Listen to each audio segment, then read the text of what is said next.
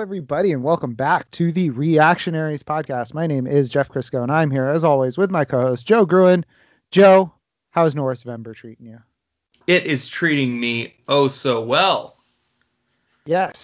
So, uh, if this is your first episode, uh, what we do is we watch bad action movies and then we make fun of them, and we kind of go beat by beat. So it's actually like you're you're watching the movie right there with us. And what we are in the middle of right now is what we are calling Norrisvember. Um, we have a slew of theme months going for you. If you go back to October, we had Brawloween, um, and then before that was Seagal September, which really was a bad month of movies. Those It were was. a lot of just like the puddle. I kept talking about they just turned into a puddle every Yeah. movie. Yeah, but these ones are more fun. The Chuck Norris movies are more fun, and and I'm glad we audibled from Nic Cage November after watching Hellbound last month because these are these are better movies. I am too. This has been a treat so far through through two films. Much better than the pure masochism of September. Yeah, September was a chore, and these are a delight. And um, so if you've listened before, uh, we said that uh, what was it called? The Forest Warrior was going to be our movie for next week. I watched a little bit of The Forest Warrior. That is a children's movie, so we will not be ma- be making fun of that movie. Um, there is a pet bear in it at one point, like a pet baby Pet bear. Wow. So it's just a straight kids movie, so we won't be watching that. Instead, Well, next I week will we'll be watching it. We just won't be covering it. Joe, Joe's gonna curl up with that tonight. The bear's name is Max, by the way. Max the bear. Max the bear, yeah. There and there's like the bad guys are like gonna hunt him with like a knife. I'm like, I'm like it's a Does bear. he get And away? kid- I don't know. I, I last I saw the bear climbed up onto like a, a like a stump, but oh, a stump well, was like get him up there. yeah, they can't get him up there. Yeah. So next week instead we'll be watching Hero and the Terror from 1988, and uh, the description is Danny was lucky three years ago at the arrest of Terror, a serial killer of young women. Danny's about to be a dad when Terror escapes prison and is back killing. Will Danny get lucky this time? Joe, will he? What what Wow. happened last time? Uh, he got lucky before, I guess. I don't know. This is by uh, based on a book written by Michael Blodgett, who also wrote Joe Turner and Hooch. Hey. So that this movie is sitting there for free on YouTube. We cannot link you to it. That is illegal. But just go ahead, Google or Hero and the Terror on YouTube. I guess look it up on YouTube. Don't Google it on YouTube. Uh, after that, we will be watching The Cutter from 2005, which is Chuck Norris's worst ranked movie um, on whatever service you were looking at, Joe. Yes, and I hope it doesn't turn me into the cutter Joe, by the end of it. we love it. We love to see it, don't we, folks? We love it. So this week's movie is A Force of One, um, which is a 1979 Yes, Jeff. movie. Air Force One, the classic film, 1997 film starring Harrison Ford and Gary Oldman. Very excited to be covering that today. Joe, a lady vice president. That'll be the day. what a what a film, huh? What an imagination that that writer had. Lady vice president. I'll Oh, wait. damned. Oh wait, you said it's not Air Force One? No, it's a force of one. Oh, okay, wait a minute. Hold on. Ah. Joe, Joe, we talked about this. Joe, come on. You got to watch the right movies. We talked about this. Come right. on, man. Uh, Come I will. We will see you guys next week when we'll be covering Air Force One, Air A Force One. A force of one. No. All right, Joe. A force of one, 1979. This is a Cinedyne film. Cinedyne. Do you remember Cinedyne? I do not. They distributed Beyond the Law. Oh shit, that's right. So a lot of these bad movies have a common thread, and it is, uh, I guess, studios that will release anything. Namely Cinedyne. That's right. So Joe, you ready to get started on a force of one? Jump right into the financials. Mm-hmm. Released in 1979, directed by Paul Aaron, not Aaron Paul. All right, Joe, Paul Aaron. I'm gonna stop you right there. Yeah. Paul Aaron, his stepson, cajoled him and forced him into doing this movie after seeing uh, Chuck Norris in Enter the Dragon. He was a big fan of Chuck Norris. He's a huge fan of Kung Fu. And he said, Dad, or, you know, stepdad, not dad, He's like, "You're not my real dad, but maybe I'll love if you." If you want to win my love, yeah. And do you know what that child's name was and still is? I have no clue. Keanu Reeves. I'll be goddamned. so this is Keanu Reeves' stepdad directed this movie. Who knew that the brilliant and intelligent Keanu Reeves would be into such trash from the 70s? You know what he said after his, his stepdad made it? Whoa.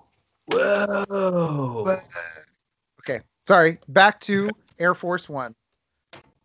Uh, released in 1979, as I said, directed by Paul Aaron. As I said, budget 2.5 or 3.5 million dollars. There is a slush fund. Chuck Norris uh, daily grooming of the mustache fund.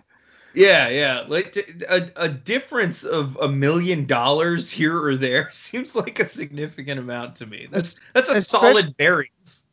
Well, if it's like a Marvel movie, you could like be like, eh, it was like 200 or 201 million dollars to make. But if it's between 2.5 and 3.5 million, It's I feel like you got to of be the budget. accounting on that. Yeah, I feel like yeah, you got to you got to uh, tighten that up a little bit. I mean, did they use real coke and then it just disappeared and they had to get more? Like what what happened there? Joe, remember they said what is that about a million bucks worth of drugs? Hello, you remember that that briefcase at the end? We'll get there. Uh, box That office. was his soul. The briefcase at the end was Marcellus Wallace's soul. Marcellus Wallace's soul. Very good. Very good. Marcellus Wallace's soul is made of cocaine. I Um, believe. box office $20.2 million. So again, these movies produced for fairly little make an insane amount. And I believe I looked it up uh, on this chart. Uh, adjusted inflation for today, $73.3 million Good God. is what this movie would have made today. And it ranked something like 39th or something overall. So you got like shitty movie, and yet Good in chunk 1979, it's what it was all about. That's where it was at. Shitty Joe, action movies. it was 1979 though. I mean, what were they going to do for fun? Go see a Chuck Norris movie, uh, hoop and a stick, uh, uh, go was, fishing down at the watering hole.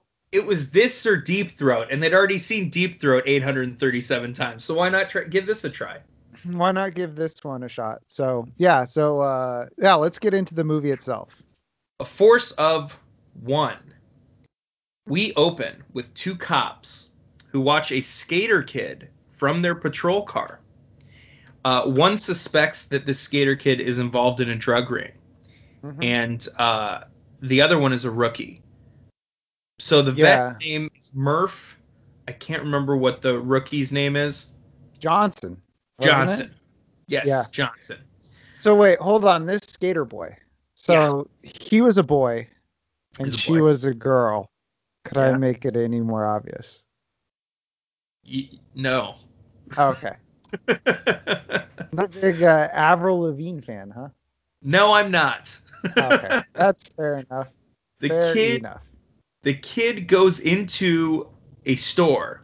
Um, it's like a sporting goods store, and he comes out with a hunting jacket. Or no, actually, it's a different store because he comes out with a hunting jacket, and then Murph is convinced that that jacket has drugs in it.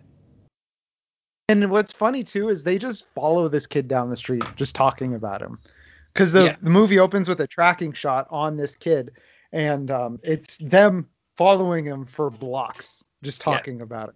And yeah, and the um, Rook's like, or Johnson is his name. He's just like, uh, I'm not. He's like not entirely convinced that this kid has anything on him. Like, yeah, they're like, he's like, it's just a kid, just like, come on.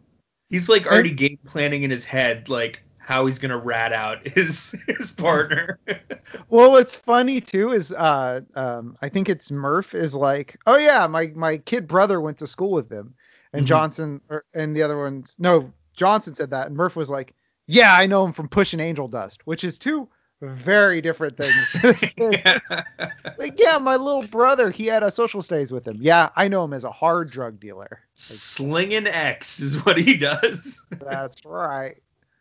Um, Murph and uh, Johnson they break into the sporting goods store in the Mhm. dead of night. And because they can't get a warrant. It would tip off the criminals. yes, but they've also not told their fucking uh, chief anything. We find that out very shortly after this. These cops need to work on their communication. All of them. Every All- last one of them. Yes. Yeah, serious flaw in this department. Yeah. Um, but anyway, Murph goes over to the jacket rack, starts cutting open a jacket, while Johnson goes off to like check out the baseball mitts. it just screams off screen about baseball mitts. He's just rambling. Like he's just nonstop babbling about baseball mitts. Ah, I had a baseball mitt when I was a kid. Oh boy, I love that baseball mitt. My dad got me the the baseball mitt. Then he looks at the price tag. He's like, fifty-five dollars. It's like, and then he goes into, you know, we need to get paid more as police. How is a police officer supposed to afford a fifty-five dollar uh, baseball glove? It's like, was this just like improv? Just, just spitting off the dome? Because he also talks about, he's like, Right. I love that glove. I, I, I made so many great plays with that glove till my sister left it out in the rain one day, and then, you know, that's when he goes, fifty-five dollars. It's like, He's even like first Oh. baseman's glove. It was. yeah, first baseman's glove. Um, so anyway, Murph's not paying attention, and he cuts open a jacket and finds some cocaine in there. And once he pulls out the bag of cocaine, all of his, you know, theories have been justified. Uh, that's when the mannequin behind him comes to life and uh, attacks him, and then snaps his neck, and then attacks. Yep. So many questions. Okay, but Johnson also comes before you, you have a question. Johnson also comes over. He's like, "Hey, what happened?" Was to his friend with his neck snapped, and the guy comes out of nowhere and snaps his neck too. Okay. Go on. I have so many questions. One, why is Johnson dressed like a hobo? He's got like Good a question. jersey, like a like a numbered shirt on and sweatpants. Uh, I guess that's his sneaking around outfit. That's not even the biggest question. Question number two: Does this guy hang out as a mannequin in the store every night in case somebody breaks in? It's a good question. yeah, because how the how would he know? yeah, so he just stands there with like one arm raised, just like waiting for somebody to so he can come and just attack him. Um, Third, couldn't this guy just hold his breath for like a minute? Because you, if I rewound and rewatched it, and he is clearly just sitting there, just like bre- visually breathing. In the background, you can see him. Yeah, and and moving slightly. So if they were good cops, you'd think they would know that there was a guy there. I'll be honest with you, it snuck up on me. I did not notice he was breathing the first time around. I Oh, maybe I was paying half attention, and then all of a sudden this guy's getting attacked. I'm like, wait, how did that happen? I was writing notes, and then all of a sudden he's getting attacked. I was like, where did this guy come from? And then I Yeah. was like, wait, is it, is it the mannequin? And I rewound, yeah, the mannequin attacked him, which is beautiful. Beautiful, beautiful way to start the movie. Um, both their necks are snapped. We flash to the harbor, and the bodies are recovered from the water. The chief of police is there, and he had no idea his narcs were investigating anything. Yeah, he is the he- world. This Doesn't know shit. he is the Ever. worst of police ever. he he will never ask you for your gun and badge because he'll be like, wait, what uh, what am I supposed Wait, to do? Wait, you work here? yeah, you work here. What are you investigating? Oh man, people are getting killed out there. That's crazy. Somebody should call the police. the police. right. Um. So we we flash forward to the station. No, wait, hold on, hold on, hold on. okay, we're still the flash forward to the station. Still in the harbor. The guy's pulling pulling the bodies out of the harbor, Yeah. and I want you. I'm just gonna recount what the chief is doing and what the chief says, and you tell me if this sounds like the chief murdered these guys. So chief standing there, hands jammed in pockets, doesn't remove his hands from his pockets the entire time, and they're not in his pockets. They are jammed in his pockets of his jacket. He's got like a um like a, a full length jacket, like a, an overcoat. And you can see he's like making fists at his belly, like he's got the pockets all the way jammed together. And the cop that's pulling the guys out of the ocean says, "What were you guys doing?" And he goes, "Son of a bitch, I don't know. You tell me. I sure as hell don't know." And then he just walks away. And he never removes his hands from his pockets. Like the murder weapon he used to kill these guys is in his pocket. I think his hands are just they're they're they're wet. They're so, it'd be great if his pockets were like sopping wet, Just covered in ocean water. right? And like But right off- hanging out of it. yeah, right off the bat, if the chief wasn't guilty, he sure is acting guilty. Absolutely. And then we find out he's just a bad chief. So now we fast forward to the station. just incompetent. But the first incompetent act he does is he calls a meeting to discuss the details of exactly how the two cops were murdered with his whole crew. Yeah. Um, and immediately starts accusing everyone else. Just immediately, just right off the bat, he's like, I don't trust any of you guys. You guys are my best cops. I don't trust any of you. Listen, guys, you're my best men. I don't trust a single fucking one of you. um, he's like, uh, uh, yeah, how come you guys didn't know where these two cops were? Did two cops go missing? Broad daylight?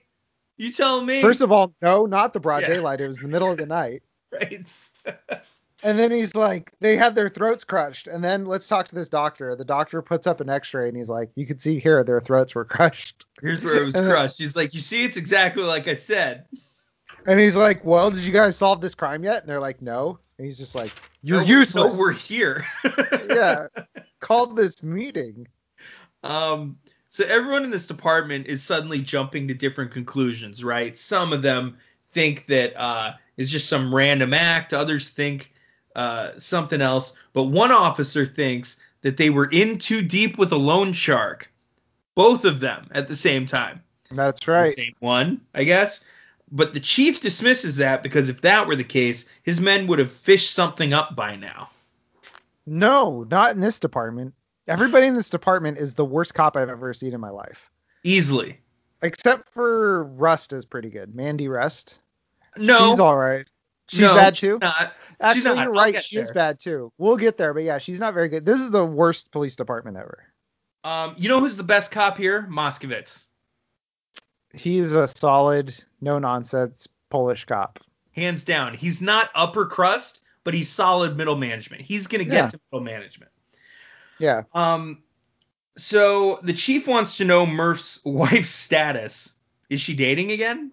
Yeah. She, what's she what's she up to? She busy? Uh, And then she asks, oh, right? He asked that to Rust, uh, the the lady cop. Mhm. and she says, "I haven't been able to get anything out of her." He's like, "All right, damn it. Well, anyway." Goes on to the next thing. This is the I we I cannot stress this is the worst cop that we've seen in this entire thing. Is this chief of police? Yeah, In this entire run of movies that we've watched, we've seen a lot of cops, and he is by far the worst. The, the commissioner, not the commissioner, the chief, The chief. chief, the chief of police is the worst cop in all of these movies that we've seen so far. Totally, totally. Yeah. He's he says that the doc found traces of goose down in their bodies, which means a the coat was made with goose down, already insane, and b It's the seventies, Joe. they were breathing so heavily that they ingested the goose down. Yeah, they were they were they were just shoveling fistfuls of goose down in their mouth when they were getting killed. You didn't see that part? No. Yeah, no. So Murphy cuts it open and then he's just just shoves a fistful of goose down in his mouth. He's like, "You're pretty good," and then the mannequin comes out and attacks him. like in, it's in celebration of finding the coke. He's like, yes. yeah, he's got pica or pica, the thing where you just start eating things. Ah, he yeah. just got so excited he just he got mania induced pica. He just started eating goose feathers. yeah, he's Goose gonna be down. on on the next episode of Maury. He Uh, is not the father. No, no. The doc uh, has no idea what the weapon is, but the chief's not having it because the weapon is a guy's hands. Yes. They are confounded by somebody getting their neck snapped manually. There's no Which, as- wound. I'm not even sure. Like, what do they expect exactly? That this man has some clamps that he clamps around the neck and then twists? Like, what's he's happening? got giant bolt cutters. He's got Yeah. he's got one of those giant wrenches you see they use on like on boats and ships. He's got a giant wrench and he just closes it around their neck, a giant monkey wrench, and twists it. yeah, it's crazy. But yeah, a whole police department they're confounded by somebody getting their neck snapped. Yeah, they're debating this. This is a long scene. This goes on for like five to seven minutes. Yeah. Uh, the chief swears those two cops could take down a professional assassin, right? Because No. one of them could, while the other one's getting killed, presumably, the other one could just stand 10 feet away with a gun pointed at him and shoot him to death. I mean, to be fair, that is that logic is infallible. Well, one guy's engaged, the other guy could shoot him. Is it? Or would he just disarm both men? No, he would Joe. It doesn't work that way.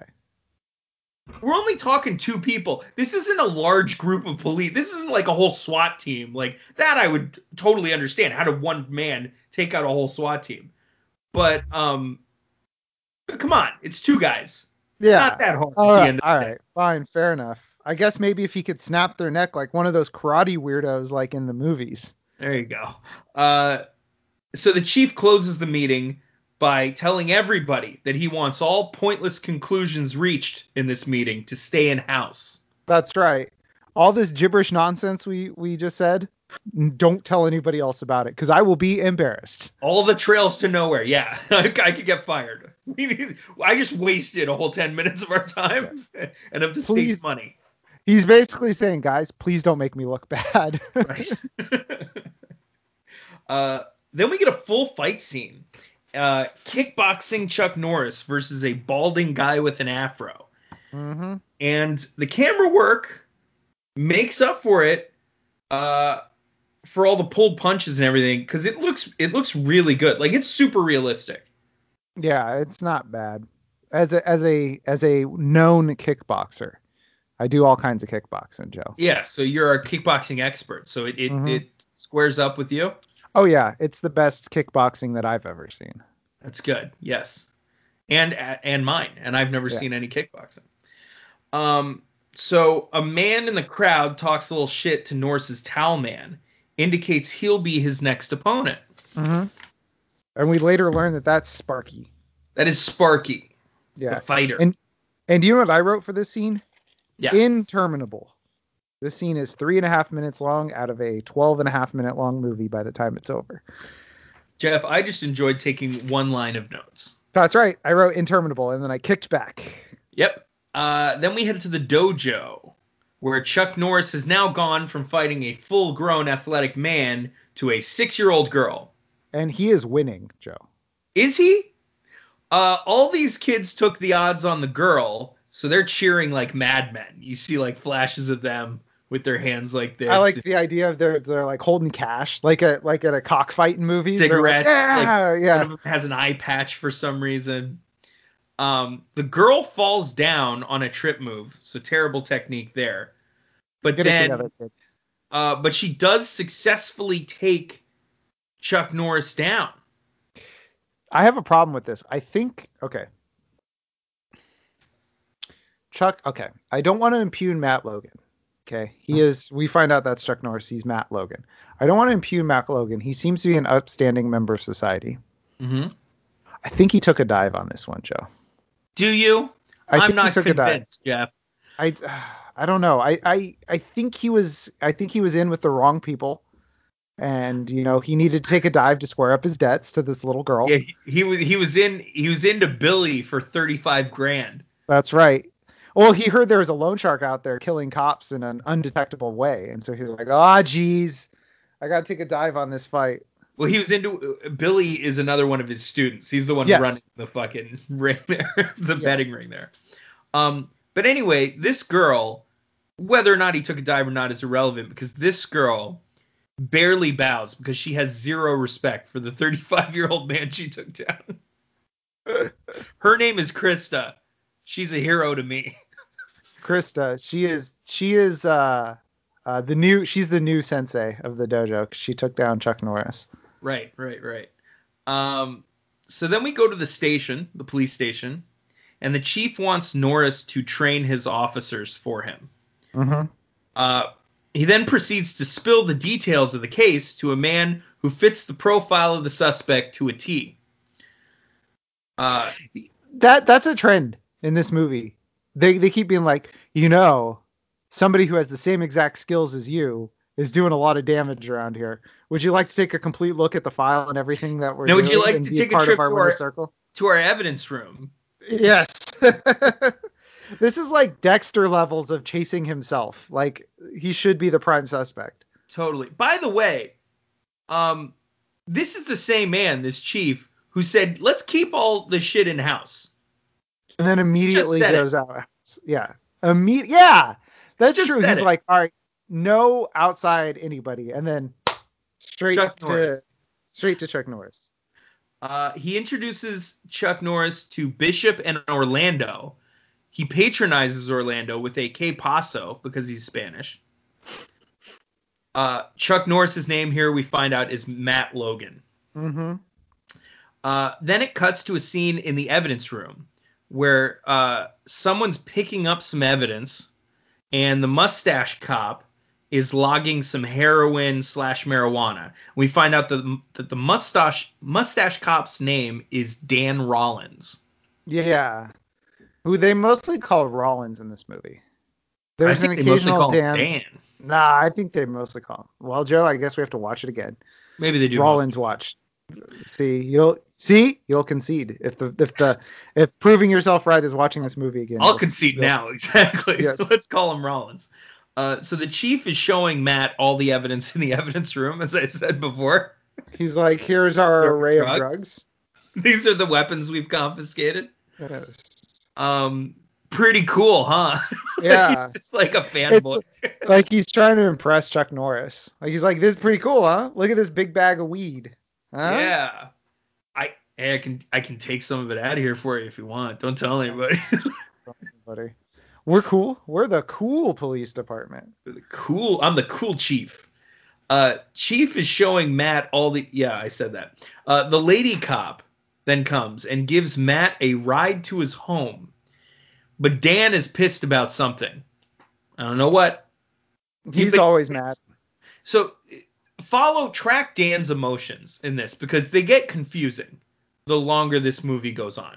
But this one's already confusing because I think he's pissed that uh, Matt Chuck Norris doesn't want to teach them. He's hesitant to teach them karate. Yeah, and that's the plan here, by the way, is to, to have him teach the police karate. Yes. That's the plan. To save Beginner's themselves from karate. To save themselves from an expert killer, it's beginner's karate time. have to learn beginner's karate. Which, based from the kids, it's mostly just yelling. Just, yeah, Yeah, yeah, and Chuck yeah. Faking going down. yeah, that's mostly what karate is. So Matt is talking. They're in. He's in the car now with Lady Cop, and uh, he's talking about his son's addiction and his son's mom's addiction. The Lady Cop gets pissed off at him for not caring enough about his family, Yeah, but Matt assures her that the woman wasn't his wife, just some lowlife who left her kid at his karate studio to go OD somewhere. yeah, he was really like, yeah, she was just some street hag. Who cares? just left her kid on my porch. She's dead now. Anyways, nothing bad's ever gonna happen to this kid. right. And the lady cop is so moved by his kindness. Uh, the son's name is Charlie. Mm-hmm. Uh, Matt thinks Charlie will be a karate champion someday, which assures his fate as a corpse later in the movie. That's right. But I love to. We'll get to it. But while we're talking about him being the karate champion, she's like, uh, when I think it's when Rust meets Charlie later on in the movie, she's like, I hear you're gonna be the next karate champion of the world. He's like, well, actually, probably not. Probably the one after that. It's like, Right. shut up, shut up, kid. Come on, get your act together. Yeah, have a little self confidence. Uh, lady cop takes Matt to a sleazy motel, says hi to Irvin at the front desk 1st Uh, there's a girl getting felt up by a creep in a room. The lady cop barges in and scares off the creep. Uh, we find out the lady cop's name is Detective Rust, hmm and the girl's name is Alice. Joe, you must love this movie. Just everybody, as soon as they show up, they're like, "Hi, this is my name. Hi, this is my name. Hi, this is my name." Yeah, not as good a job as the last movie we did, but this one's doing it fine. I mean, they, they're competent. That's what we're, I'm getting the sense of. You know the names. I know the names. That's what I need. Um, and so far, there's no confusing familial relationships. Um, Rust asks Alice to go to the clinic, uh, sees the track marks on her arm, and then meticulously picks apart Alice's poor life choices as an addict slash prostitute. Then has Matt beat up Alice's pimp Rudy. who's the, in a movie full of bad actors. He is the worst actor in this movie. Oh, you, you hated Rudy, huh? Yeah, because he's like, uh, he's like you, and You get out of here. Well, what is this? A party? What is this? A party?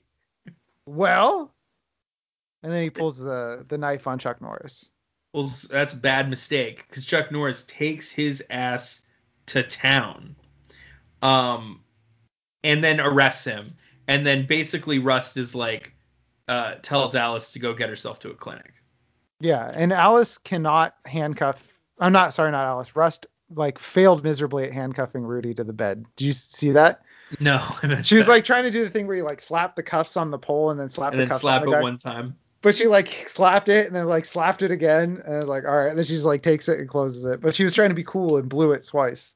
That'd be great if she slapped it, uh, slapped it on the hand perfectly, but then accidentally closed the other one, and then she fumbled for the keys and the keys fell through the floorboards, and then she's like, oh. and then Rudy gets away. Right. she's like, you stay here. I'm gonna go get those keys from downstairs. Um, so we flash to Dan, and they're on like a rooftop. Dan and these other cops, and they're burning one to 1.5 million dollars in a furnace of drugs. Of drugs. Yeah, one to 1.5 million of drugs, which that's a lot of drugs. A lot of drugs. That's a lot of drugs, and they're acting like it's almost nothing. Also, the smoke from that, I had thought it was the paper money because wouldn't the smoke from burning 1.5 million dollars worth of cocaine be like horrifically toxic? Oh, I think it was a special like it looked like a special type of furnace. It probably recycle it probably collects and recycles and and cleans the air. That's my guess. Turns it into a perfect carbon dioxide. That's right. You just huff the huff it and you get nice and high, but a legal high. A legal a nice high. legal high. Yeah. A high no, on life. Because it had the furnace part on one side and then there was all this like machination and stuff on the other side. So I'm wondering if it collects the smoke and instead of just letting it out and has scrubbers or something. Because I mean, let's be clear here. We've already thought more about this than the people who made the movie did. Sure, so. sure. They're just burning shit. Uh, Rust arrives. Oh, because it's cool. That's why. It is cool. Yeah. Sorry, Uh, I headbutted my mic. Sorry about that. Rust arrives and they all sign some paperwork. I'm assuming for drug evidence. Um, Dan then takes the paperwork himself. Yeah, and it was so weird that she just shows up and is, they're like, sign this, and she's like, okay. Okay. Yeah, she just shows up. That's the level of competence of these cops. They're like, oh, you need me to sign something? Sure. Sure, why not? I'm sure nothing bad can come of this. Uh, so then the dojo, we're back at the dojo, and Matt's secretary is getting pretty pissy with him because he's not focusing on his training. Also, are all dojo masters this narcissistic? Matt has his child students bow to him as he enters his private gym off screen. I think- so. He's just passing through. He's not actually going to teach them a lesson, but they have to stop and bow to him anyway. I think it's like a military thing where like if you know if a superior officer comes by you gotta salute him. I think it's part of the like discipline thing. Uh, boy, I I'm not for that at all. Joe, that's very ethnocentric of you. Is it? It is. okay, fair enough. Um, I would understand if he were training them, is what he said, but he's just passing through. Uh, he uh, oh he calls the teacher Charlie, which is a hell of a way to drop that Charlie is not only a black belt karate master but also noticeably black. Yeah, I mean, that's a thing. It's His uh, black adopted son. his black adopted son. Well, his his uh his mom that was just a, a junkie street hag. They're they're like, oh yeah, it, it's okay. She was a minority. Right, right. Now it all makes sense, right? No, it doesn't. Because Chuck Norris is one of the most Aryan looking people I've ever seen on screen, and he has a black stepson. It's not it's not his biological son, so he can have a black stepson. I no, I understand how that works. I just I don't know. It's just something visually is it's just shocking when you see it. Um I don't know. Charlie starts telling the kids to do 10 push-ups each for their piss poor bows. Um cuz they can't bow. They don't bow. They don't respect this man. They just saw him get taken down by a 6-year-old girl. Yeah, respect is earned. That's the thing. Is you, you got to earn respect. You can't just uh, open a dojo and expect little kids to respect you. Yeah, and so Matt is so pissed off by his memories of this this takedown by a six year old girl that he goes into his workout room and starts punching his tethered speed bag until, which just shows how clearly pissed off he still is over this. Mhm. Um, he's actually mad about the drugs, so he calls the station and tells them that he's in. He's gonna train them all. Yeah, couple things that I love. One, uh, in case you missed part of the first 25 minutes of the movie, there's a recap in there. While while Chuck Norris is getting mad about the Mhm. drugs, it's just flashing through.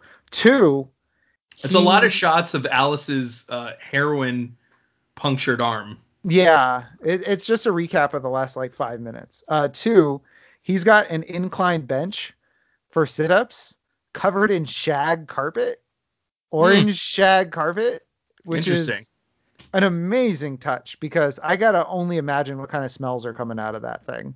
That's how. Who cares, baby? It was the 70s. That's how you worked out in the 70s on shag carpet. Shag carpet with uh with pants that went up past your belly button. Correct. That's how the 70s rolled. All right. Huh. Oh yeah, this is where Charlie like does like uh um light sexual harassment on the. uh, Oh, okay, not yet. So the secretary first is pissed off about um, Matt uh, not focusing on his training, and Charlie joshes her about her futile attempts to date Matt. That's where we get the first kind of jab at at uh, at the secretary over her attempts to pursue Matt. yeah. Um, Charlie also gets on Matt for his training, says that Sparky's training harder for this fight than he's ever trained before. And Sparky is either the muscly spectator from the earlier scene or the small dog from the motel room painting. I'm not sure which. It's the second. He's fighting a dog. Chuck Norris loves to star alongside dogs, so it's he's gonna fight a dog later in this movie. Well, he got demoted. He lost to the six year old girl, so now he's down to dog weight. he's got to fight his way back up. Yeah, so but he'll start with the large dogs, and then if he continues to fail, he'll work his way, stumble down to the toy dog. That, see, that's okay. So that's a movie I want to see. So like, so like Chuck Norris is Like like dogs. no, he's so what it is is he's he's in some sort of like uh like ranked uh kickboxing or or you know competition type thing, and um he's at his dojo and and a higher up from there is coming to have him just like fill out paperwork whatever, and then Uh-huh. he sees Chuck Norris get beat by the six year old girl. Yeah. He's like, he's like, buddy, you just, do you know how far that knocked you down the ranks? You got to Right. start over. So it's Chuck Norris fighting little kids, like Billy Madison, basically. but with Yes, karate. but with with karate. I love it. Joe, let's do it. Let's let's get uh, 80 year old Chuck Norris to do that. But he keeps losing. So like he starts at the top, but like fucking Space Jam, he loses all of his mojo and he just loses to every fucking person he faces. I love it. I love it. Until until he's doing like backyard wrestling. Backyard wrestling, commentating. Yes. Um, so the secretary has some nerve talking about poor training regimen while on a stationary bike. The uh, I don't even know what candy. And Yeah, she's eating on. candy while she's on the stationary bike. while she's on the stationary. Yeah, Which is the start of a trend. You notice that she's the Ocean's Eleven Brad Pitt of this movie, right? she is, but only with chocolate bars, Uh, there was something else in the middle. I thought like dots. maybe it was the 70s. They loved dots. Yeah, that was back when they were still squishy. Uh, That's that was when the last run of dots was actually made. Was in the 1970s. 1979. Yeah. Everyone knows that. Uh, so she calls Charlie Charles, which he hates apparently, Mhm. and uh, aptly points out that it makes him sound more mature, which he also takes issue with. Uh, she insults his weak mustache, so he spanks her with his karate belt, and she hates it and calls for Matt's help. But Matt's just yucking it up in the corner. He's just oh my god. He's like I raised too. him right. Way to objectify him, Charlie. You're 16 years old and that's the way that you treat a woman. Yet light sexual harassment. I think we would drop the light. This is about as I mean, she didn't seem too upset by it. She's like, hey, what? She was like, hee hee hee. No, she doesn't laugh. I don't buy that for you. Go She rewind. punches Charlie in the face, puts Yeah, him in a Puts him in a triangle hold. She's flustered. She's looking for help anywhere. She's like, um, she's like, "Where's Gloria Steinem?" Uh, so we're back at the station, and the chief tells his officers that karate training is mandatory. Uh, Moskowitz raises a valid point about having cops take children's karate classes. Uh, the chief jumps down his throat. I think we all know why. Because he's uh, anti whatever Moskowitz is, anti Russian, anti Semitic. That's right. That is right. Anti-Semitic. We we got it. Let's check that off the list. All right. Every movie is like lightly anti-Semitic, even if it just says BDS on an engine that has a different BDS meaning. Boom, anti-Semitic. Boom. Uh, Rust is the only one to support it, but that's because she wants Matt to sweep her off her feet. That's right. And then do some karate. That's right. But this is so. This is. I I just want to point out here, the death of two of their comrades. I sorry, I keep hitting my mic. The death of two of their comrades, Murphy and Johnson, mm-hmm. mostly an inconvenience for them. yeah. But they're just like, come on, chief. They're dead. Us taking karate isn't going to bring them back to life. I got paperwork to do. Which fair There's point, it's not going to, and it's not going to solve anything. It's not going to save them. But they're just like, ugh, we get it. They're dead. Okay. Just keep rubbing it in our faces. Just, I just want to, because of the scene we're about to go into, I just want to make sure we get that point down. That these, that Murphy and Johnson dying was mostly an inconvenience for them. Right, right. So where's Orlando and Bishop? Don't ask the chief. Why would he know? He doesn't know anything. He's he's running a real loose operation here. No wonder his guys keep dying. dropping like flies. Uh, Orlando and Bishop are conducting a sting at a Native American Heritage Festival. Orlando is bring, being forced to wear a large sombrero and sell tacos, but Bishop gets to dress like a normal person. This feels racist. I don't know You against think? two. After the Que Paso thing, Yeah, this feels really racist.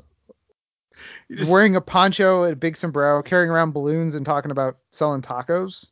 he has to wear this gigantic, you know, like one of those carts that attaches to you, which has got to be heavy as shit. It's probably Yeah. full of tacos. Man, yeah, because if he's if his cover is selling tacos, he's like, sorry, I don't have any tacos. It's like, why are you here? Are you a cop? Yeah, are you a cop? You have to tell me if you're a cop. Um, so the skater got, uh, a guy doing crime. Chuck Norris walks up. Are you a kickboxer? You have to tell me if you're a kickboxer.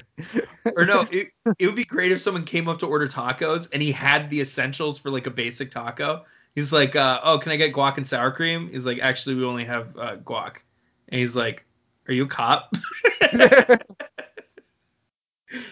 um, so the skater kid is there Mhm. and gets some money from someone and then takes off to the sporting goods store.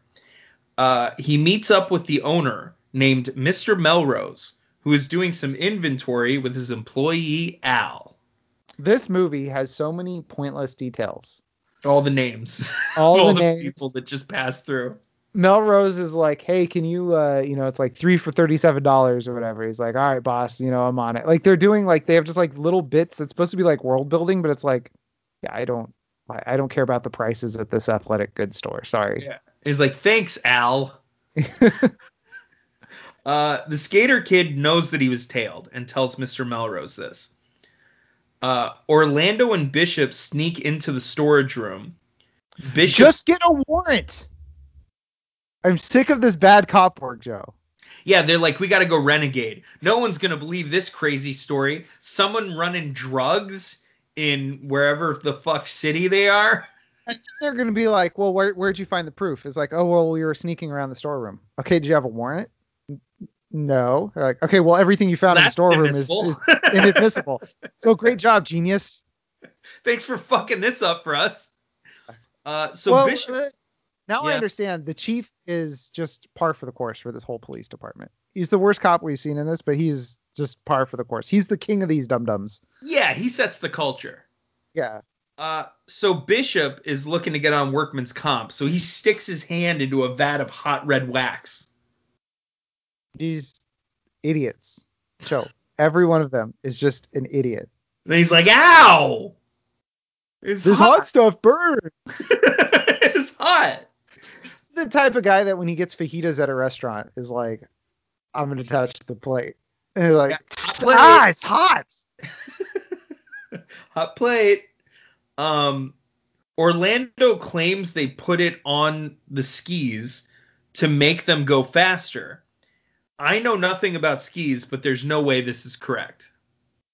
I think it is less resistance. You put it on the underside so that it less friction with the snow. They're gonna slather it in red wax so they look all shitty. That seems crazy. I realize this isn't a visual medium, but I'm shrugging my shoulders and pursing my lips because I don't know. I'm not a skier, dude. I've been I've done snow sports once. And I did a snowboard, is what I did. I did a snowboard, and it was the day after I got hurt at basketball game. I I injured my uh, hamstring. Seems like a bad No. idea. Yeah, and it hurt a lot. I think I went down the slope once, and I was like, okay, I'm done. Yeah, it seems like a terrible idea. Yep. Um, stupid teenage Jeff. Stupid teenagers. Yeah, I should know better. Uh, so Bishop figures out that they're melting down the coke into the wax and then thawing it out later. Yeah, which I mean, there's some good police work done there. He figured it out. He put it to, two and two together. But Yeah. Joe, here's okay. Here's here's a thing from IMDb about this scene, just so you know. Mm-hmm. Harrison Ford went before the MPAA and appealed to have the movie re-rated to PG-13, but they refused.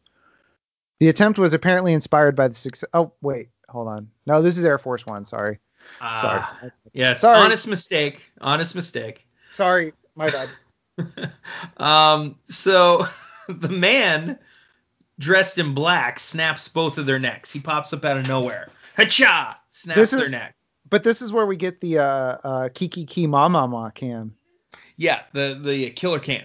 Yeah, the killer cam. Yeah, it's uh after after watching Jason X, all I could think of was uh yeah, the Ki Ki Ki Ma Ma Ma.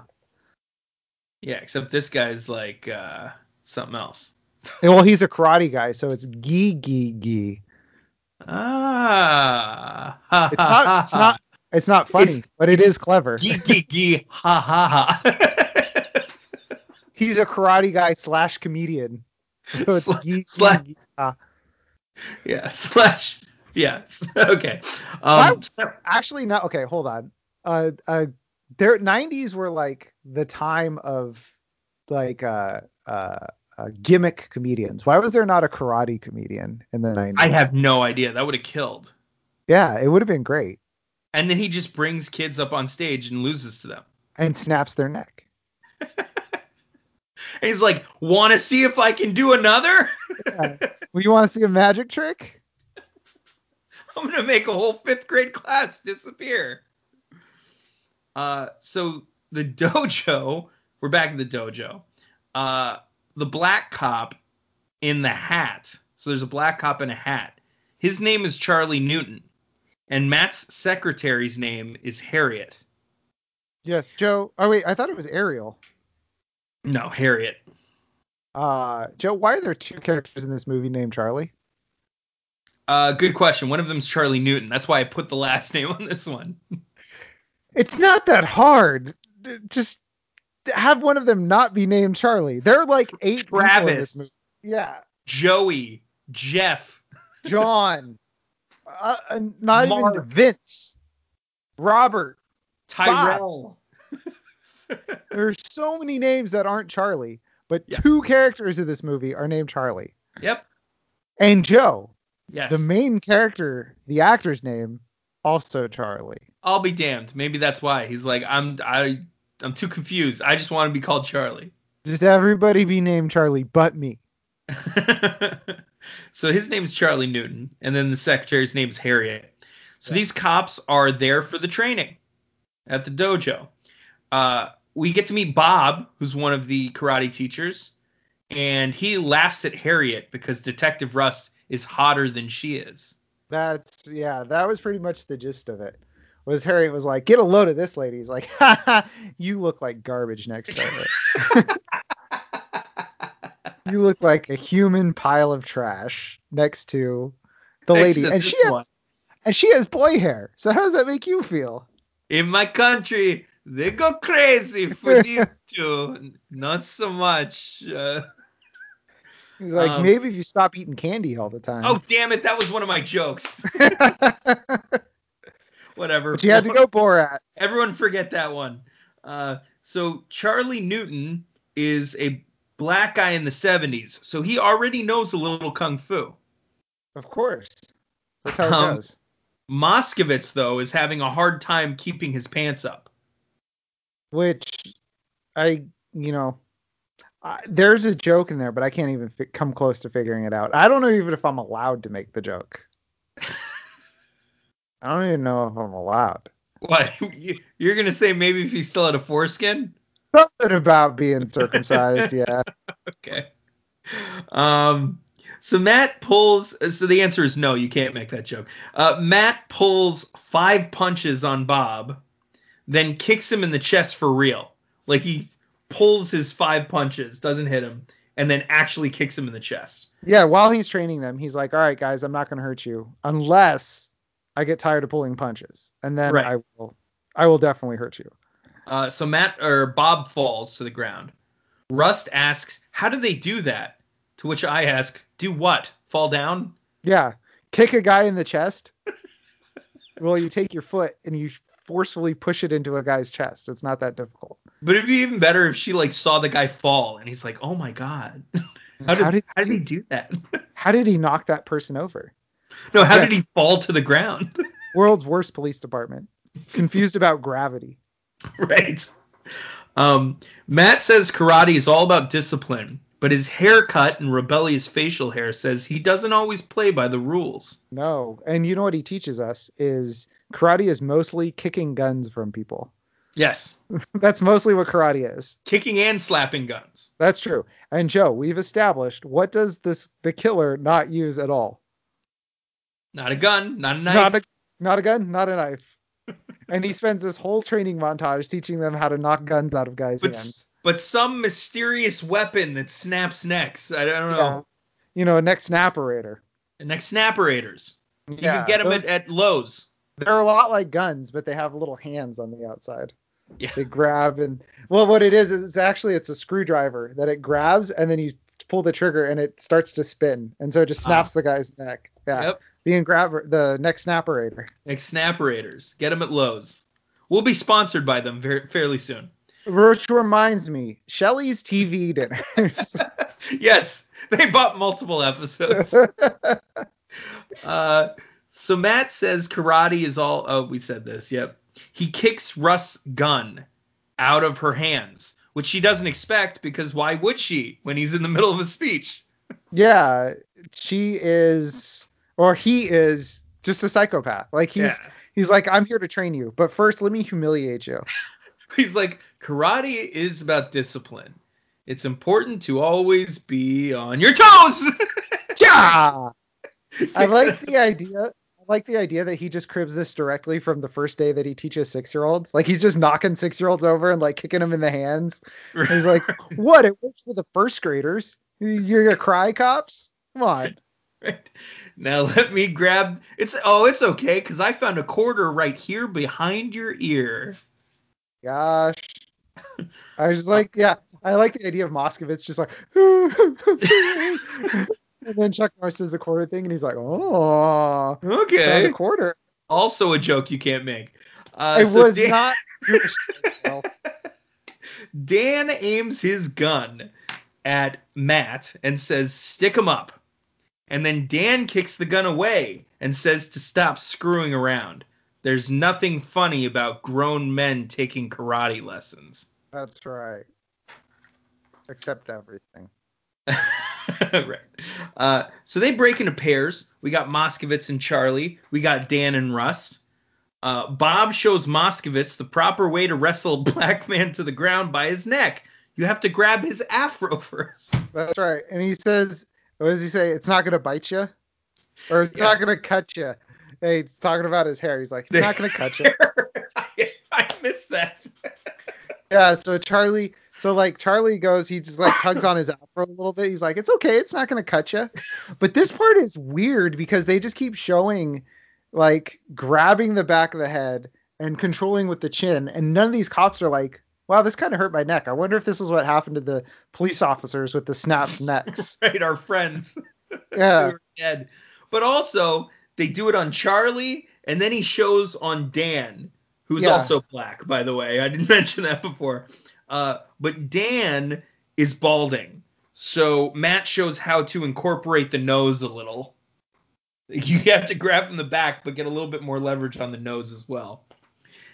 And Um, that really works on Moskowitz. Really works on Moskowitz. Oh boy. uh, I, I allow it. That one I allow. It was well well timed. There we Uh, go. So now Rust is practicing disarming a man with a gun in her back. Uh, Charlie Newton tries a yo mama maneuver on Matt, but is quickly brought down by the neck again. Yeah, they just keep showing the black men getting taken down. Getting taken down by all the the neck. way. Yeah, all the way down to the ground. Their face jammed into the ground. Like Yeah, and then they like close up on the face, like the fear. the kind of thing that there would be like marches about if it totally. came out now. Oh my god, are you kidding me? Yeah, this is this is insane. I was just I watching it just like I aghast. feel comfortable co- covering it, to be honest with you. Yeah. But yeah, let's just talk about uh, Yo all the training. The, the yo mama technique. All the training is for a gun that we know he doesn't use guns, and the cops know he doesn't use guns. Right. And there is just so much karate gibberish in this. So much. I was like, like we've had car gibberish, we've had uh, what all other kind? We had plane gibberish. Now we just have generic trucker karate gibberish. gibberish. trucker gibberish. Uh, you know, you know, just a bunch of 10 100 all over everything. Yes. But I do like Charlie Newton trying to go, yo mama, and like charging him and then get taken down. I thought that was pretty funny. Hey, Um, that's how you take out the Hepcats, Joe. That's right. Uh, Moskowitz and Rust follow, so they also get taken down. Um, Dan tries kissing Matt on the lips to distract him, but it's ineffective. Yeah. You know what? Did you It notice? just, uh, yeah. you tried to kiss him? Yeah, he does gay chicken. yeah. and Matt's not having it. Uh, Matt introduces Rust to his son Charlie. Uh, and here's where the joke: maybe if Harriet laid off the chocolate bars, Matt would pay attention to her. Less Uh, funny now. Thanks. Yeah. You're welcome. You're welcome, Joe. Uh, outside. We are outside. And Matt pulls his patented first date move, jumping out of the bushes and attacking Rust. Jumping out of the bushes and attacking somebody you just spent hours teaching uh, self-defense to. Self-defense, too. He's lucky he didn't get shot, as she points out. Yeah, well, she nearly shoots him, but deemed him no threat after hearing about his loss to a six year old girl. it's just making the rounds. it's all over the town now. Uh, he asks her on a date. She accepts if he'll feed her. He takes her to a kickboxing match instead. All great dates. Joe, there's popcorn and hot dogs. She didn't say feed her what. I didn't see any food there. I didn't see anybody There- eating anything. There's got to be concessions. There is cake at the after party. That's all That's true. That's true. Maybe that's the feeding is the cake. The cake Could and be. champagne. Little cake, little champagne, then a little binging, little purging. well, that's the fighter is going to do a little binging and then purging. The guy who loses. Right. But we'll get there. So we're at the match, and this is Sparky's semifinal match that Matt has Mhm. taken Rust to. And Sparky is fighting uh, a big black guy, and we don't get his name yet. Um, but anyway, he wins. Sparky wins. By the way, Mhm. Sparky's real name is Jerry Sparks, but he decided to change it because it sounded too Jewish and not enough like a Boston Terrier. Also, a less funny joke because I ruined it earlier. Joe, do you know what? Do you know what? Do you know what is key in comedy? Yeah. Timing. not not repeating the same joke. Oh wait, wait, wait. Were you gonna cut me off when I said that? yeah, Said it too short. That's a really good joke. but I said it too early, so it was all. It was a meta joke. The Yep. idea was that yeah. So you know, jokes are really good when you have to explain them. So let's Yeah. get back to the movie. Actually, that joke works. Timing. Who's bad? There you go. uh, so now we're at the after party, and they have kickboxing after parties. What the fuck? Who knew? I don't know, man. Uh, Rust's first name is Mandy. Uh, so we got Mandy and Matt, and Matt introduces her to Sparky. Sparky says, "You don't look like a cop." Mandy says, "What do cops look like?" Uh, this is the 70s, so male. Mustache. male mustache. Overweight. Mustache. um, balding. Uh, Sparky is hitting on Mandy hard with his sexism, and Matt is taking it in stride. Uh, Mandy says she likes Sparky's kicks. He fake kicks Matt in the face. Mandy says rude and pulls Matt away. He Then- lost her right there. She He was did. not impressed with that. He he blew it. Alpha male bullshit. Then Mandy gets a pager beep, and Sparky takes the opportunity to check out her cleavage in front of Matt. And Very nice guy. She goes to the phone. He says, "Very nice." Very nice. Very nice. I like. Uh, Matt double cock blocks Charlie. Charlie's there as well, uh, with two two bitches, and Matt double cock blocks him while he's macking on these girls for no Like, reason, he, no discernible reason. he like he basically rolls up. He's like, "Hey, you stop wetting the bed yet? I had to change the sheets this morning." He's like, "What are you doing to me, man?" If you ladies want a real man, one that doesn't piss his bed, you come talk to me. Come, come talk to Charlie's father. Not his real father, mind you. His mom died. She was addicted to drugs. She was a Probably- smackhead. Probably were, was doing drugs while he was in utero. Who knows? Yeah. She died in an alley, but you know, he's probably permanently scarred from that and less of a man. But do you know who isn't? Me. This guy, Let- the guy that took him in, go. the guy with the big heart, right here. That's here. right. Let's go, ladies. Um, so Bob, uh, Bob's there too. Uh, he's just there. He passes by. He's like, "Hey, Bob. Hey." he. Hey. Uh, Matt berates Josh. His name's Josh. Yeah.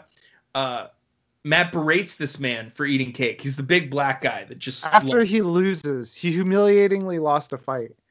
And He's like, lay off the cake, fatty. fatty, maybe you didn't eat so much cake. You might win a match or two.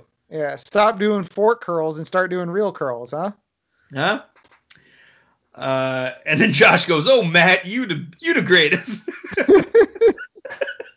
uh, Mandy seems troubled on the phone.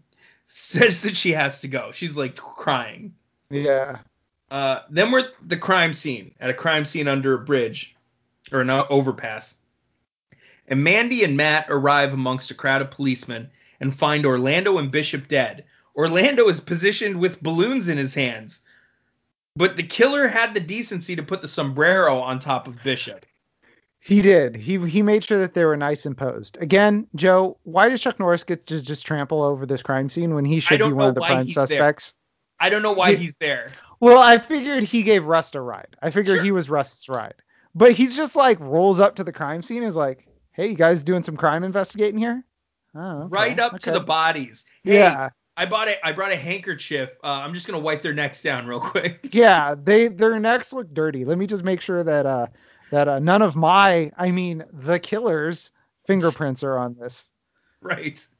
It is 1979 and AIDS is going wild. We just got to be careful. That's what I'm we saying. gotta be we gotta be certain. Yeah. But yeah, it's so stupid. He is a prime. He should be a prime suspect in this, and he's just like rolling around the crime scene, just just just kicking around, just doing whatever he wants. Yeah, she's like, I got to go to a crime scene, and he goes, Oh, can I come? And she should have been like, No.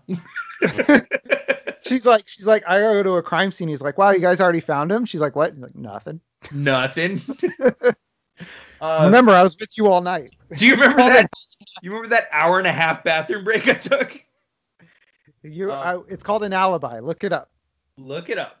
So uh, that would be great if that's how this movie ended. It's just that's why he keeps taking her out on dates is to have these alibis with one of the police.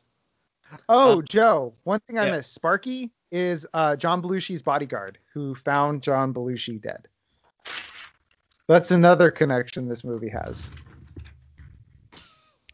Just thought I'd let you know.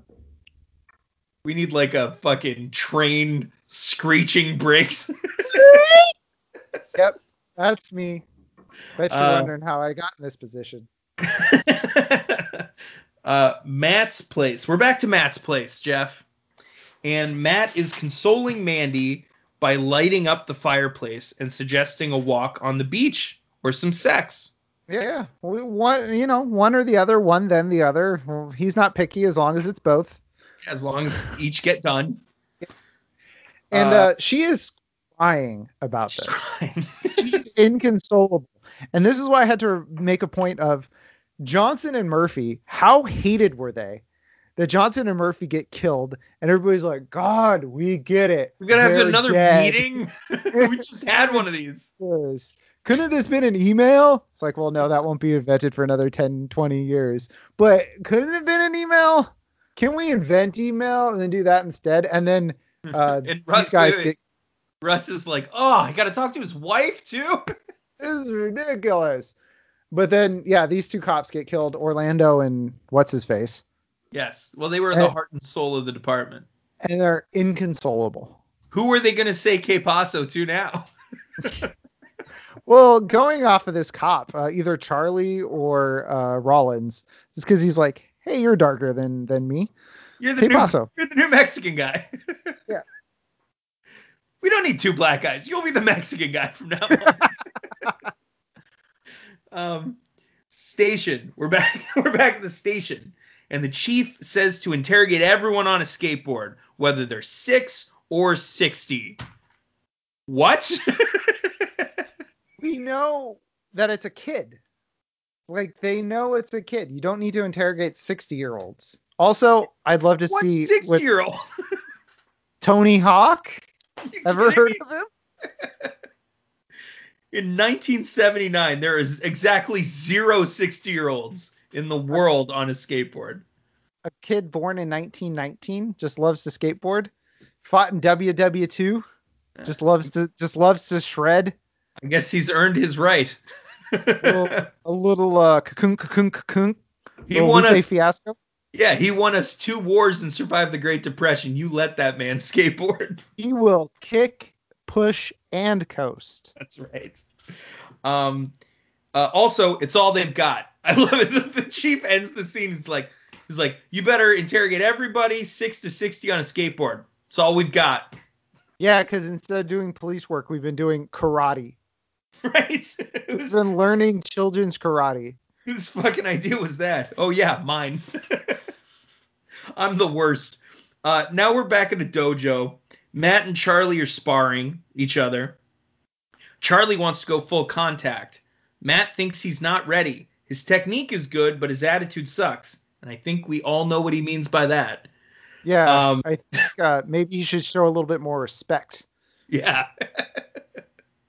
1979 coding there. Just, just you know, watch the movie. You'll you'll see it too. Uh, Matt punches Charlie in the gut to teach him a lesson. This is his response. sack of bricks.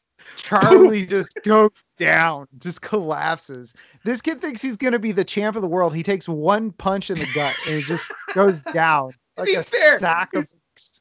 He's gonna be a fucking feather. He's not even a featherweight. There was like a, he's like bantamweight or something, like the Yeah. one under featherweight. But Chuck Norris lost to a six-year-old Joe. Mm. Indeed, he did. That's why Charlie thought he had he stood a chance, but it turns out Charlie would have also lost to the six-year-old girl You need to get this six-year-old on the case. for sure. Maybe the six-year-old girl's the killer. Anyone ever think of that?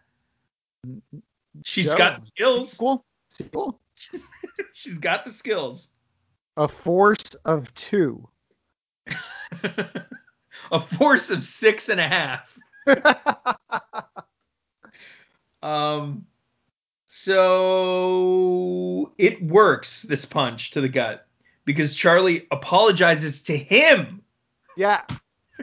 he Chuck Norris punched Charlie so hard that it's like a Dick Cheney shooting the guy in the face moment. He's like, I'm so sorry I got in the way of your fist. right? um, they make up when Matt throws his arms around his adopted son's shoulders. I'm noticing a trend with these Chuck Norris movies. Yeah. He is he has his hands around his his adopted son like uh, a man uh, or a, a boy at like a middle school dance, like around the neck Yeah, and so he no, like like- pull forehead to forehead. No. Oh, I know. He's he's the girl at a middle Yeah, school dance. yeah. So he can do forehead to forehead. Right, and they do do forehead to forehead. Um, Bob catch. Oh, Bob comes in and he catches Matt and his adopted son in a warm embrace, and then Matt lectures Bob about being gone for two days. Like, where the fuck you been for two days? He's like, I'm not an important character. I don't have to be here. Yeah. He's like, I was here. You just didn't talk to me for two days. He's like, I've been notice here.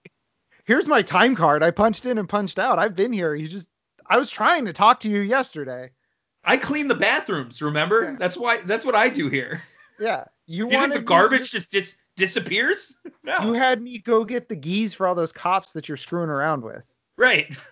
He's like, you know that the guy doesn't have a gun, right? Why are you teaching him gun things? Stop it. I'm the man behind the scenes. All right.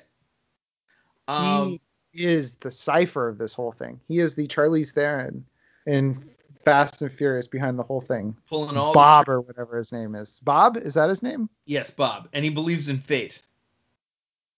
Fate Of the Furious. is cunning. Uh, they also all discuss the karate killer in the papers while shirtless. of course, Joe. What a, what better way? That's how you keep the juices flowing. Um, Matt ponders the thought that the killer could in fact be one of them. Oh Um, no. Bob says no way because no one in shape ever abuses drugs. That's right, Joe. Nobody. Winners don't do drugs. Haven't you seen a, an arcade cabinet in the 90s, Joe? Yeah. Winners don't do drugs. Winners do not do drugs. Um, dare to be different. Uh, Matt visits his old special forces friend at his aviary and This asks, is really weird. and asks if anyone from the old gang could have gone bad. you know, the war crimes unit over from Vietnam. Right. Did any of them did any of them succumb to their PTSD and snap?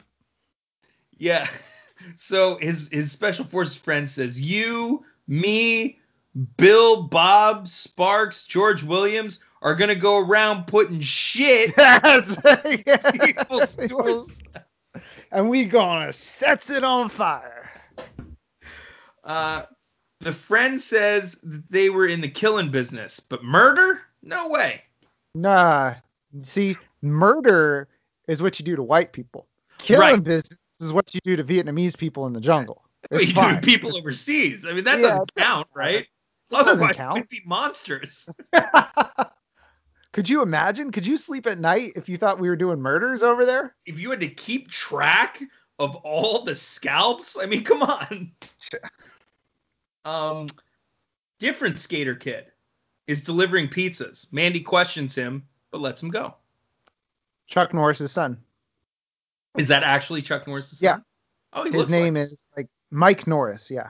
Mike Norris. He looks Yeah. almost exactly like the other skater kid. So for a second, I'm like, oh my god, the skater kid. And Joe, his uncle is the stunt coordinator in this movie. His uncle Aaron Norris. Aaron Norris, future director slash writer of all of Chuck Norris's greatest hits. Hellbound, other stuff. M- most of the other stuff, like seven or eight other films. Did he write Forest Warrior?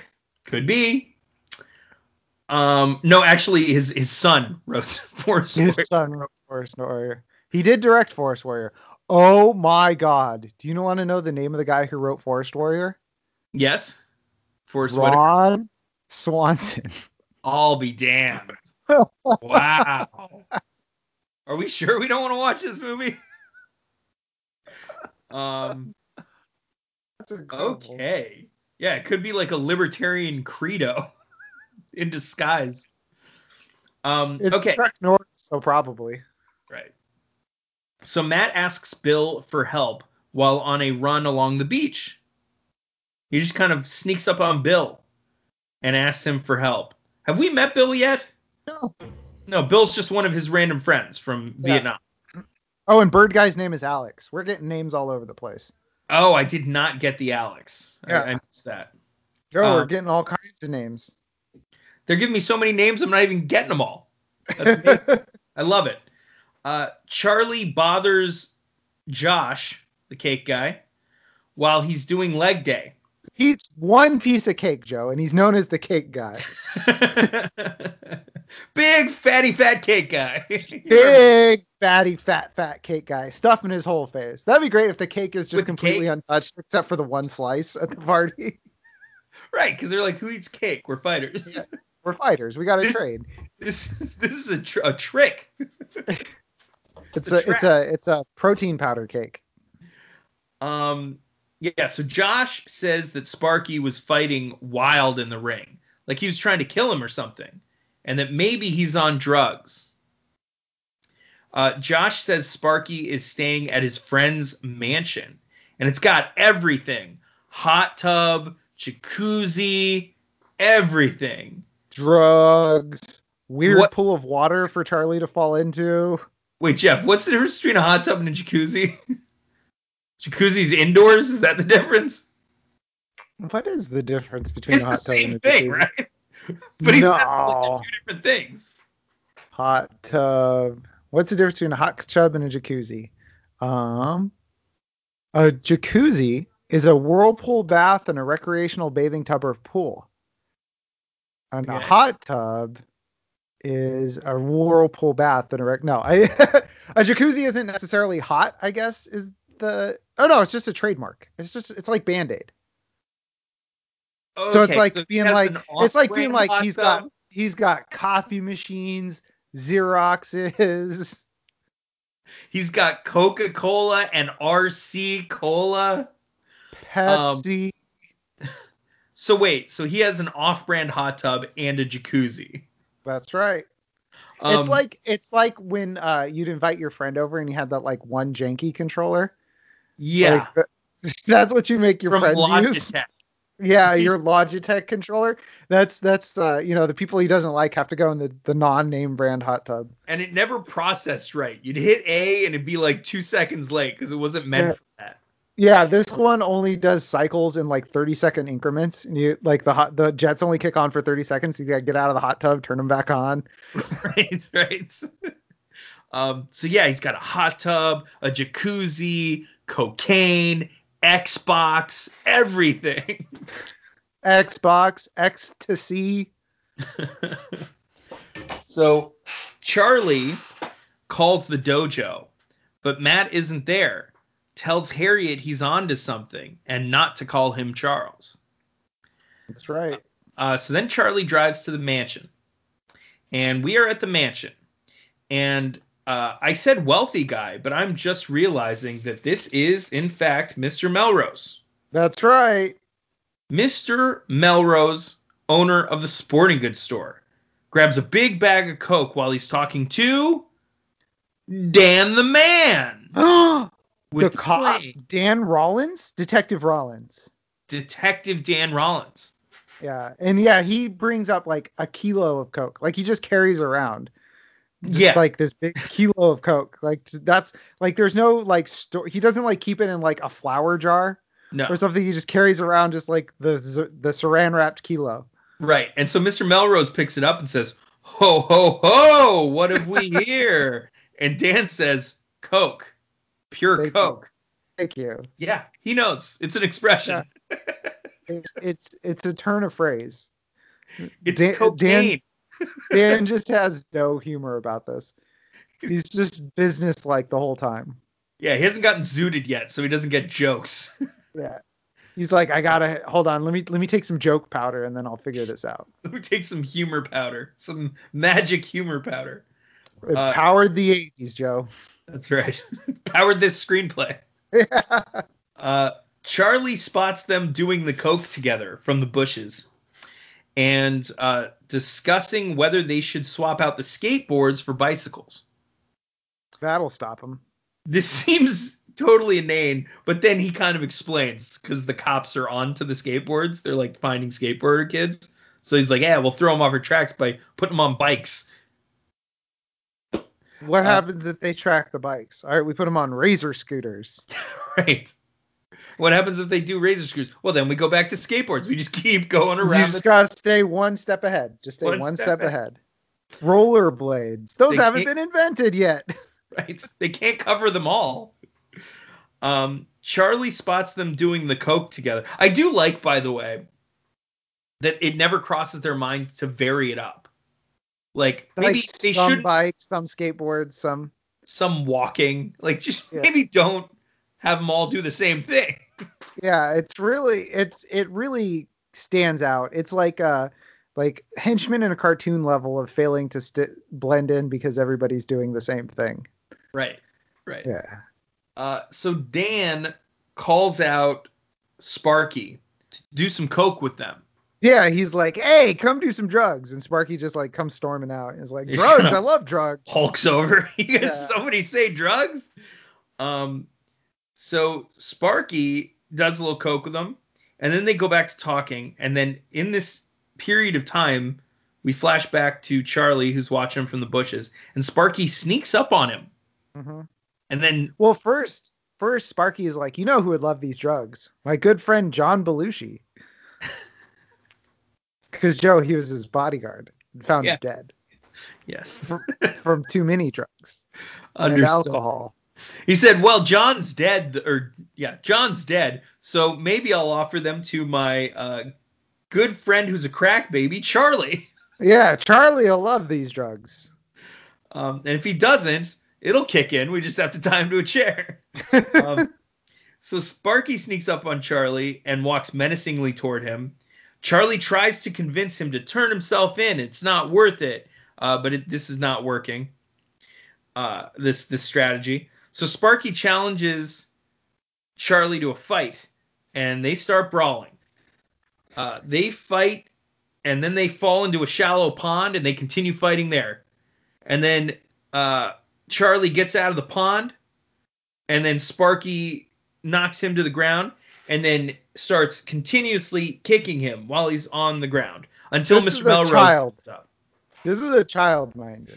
Yeah, he's like kicking him in the face, and Mr. is Melrose like, all right, all right, enough. I've seen enough. He's you down. made your point.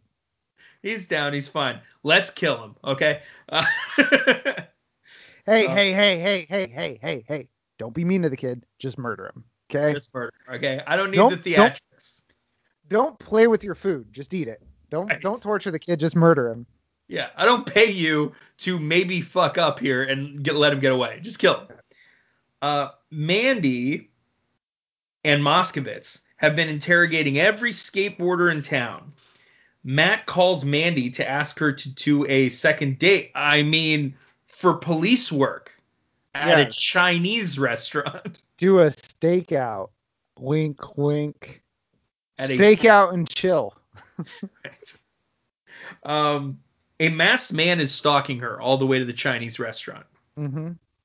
Matt arrives later, uh, and the masked man jumps off the roof and kicks him directly in the chest off of the roof. That's right. That's how it goes. That's how Oh. physics work. A fight ensues. Nunchucks are incorporated. The staff comes out, spooks the masked man, and he kicks a crate of bok choy out of their hands for no reason. Rude, but that may be a clue. He's a jerk. Joe, I don't think he's a very nice guy. What's the clue? Do we know any other maybe not guys who are not nice guys who are rude? Oh, Who have Is been called out for being rude? maybe it's Sparky. Oh, I was gonna say maybe it's uh uh that six year old girl who didn't bow properly. oh my God. Well, no, she's the ringleader. She doesn't get her hands dirty. oh, that's but right. I She's love- at the top of the chain.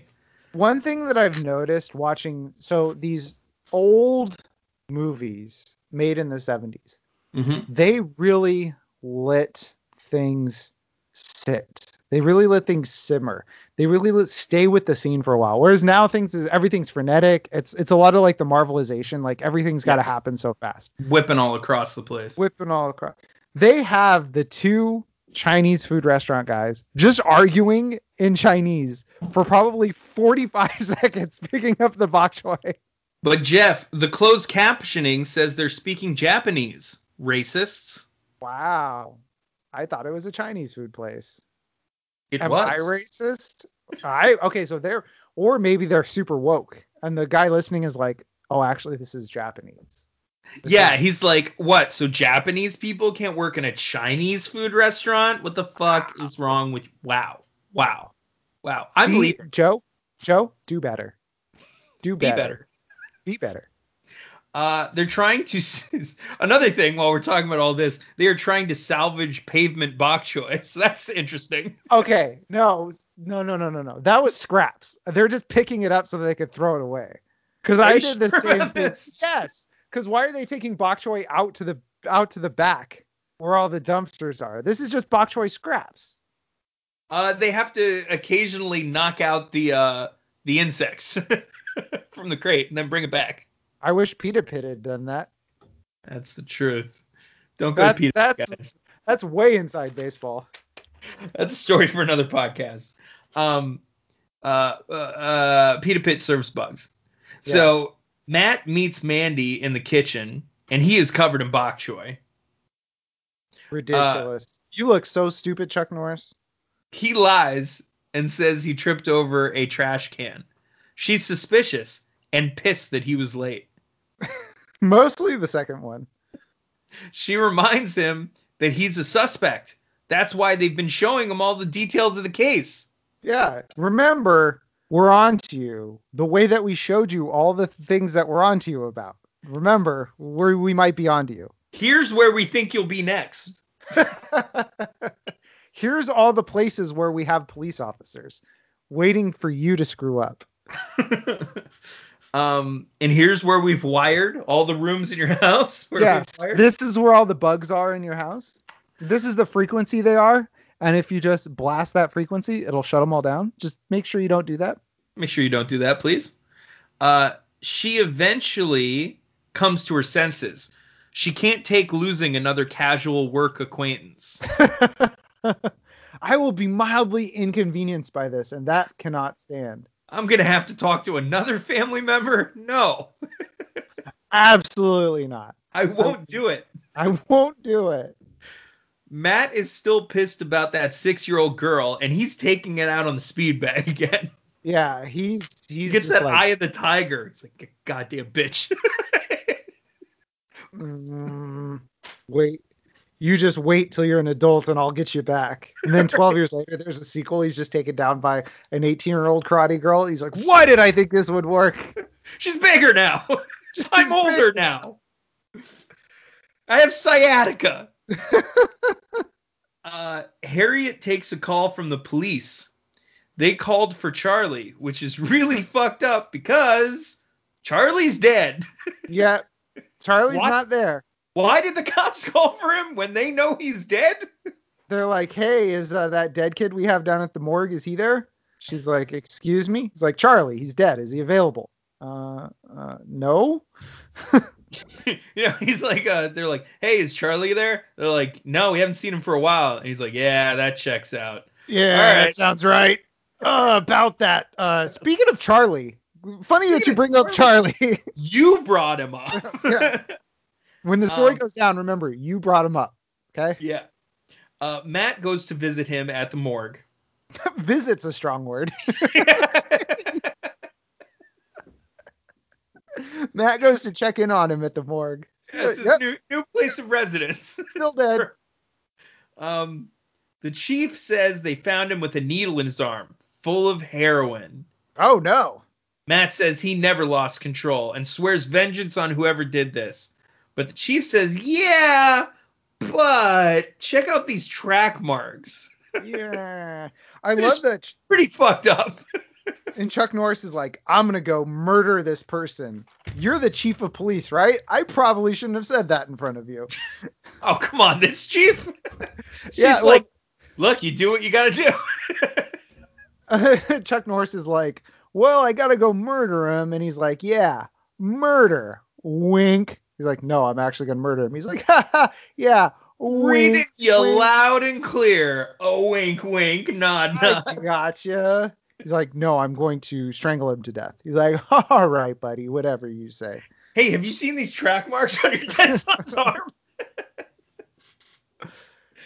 Um, Matt takes down all the pictures of his gay lover. I mean, adopted son. He's got a real Matt Gaetz energy. Do you know about Matt Gaetz' adopted son?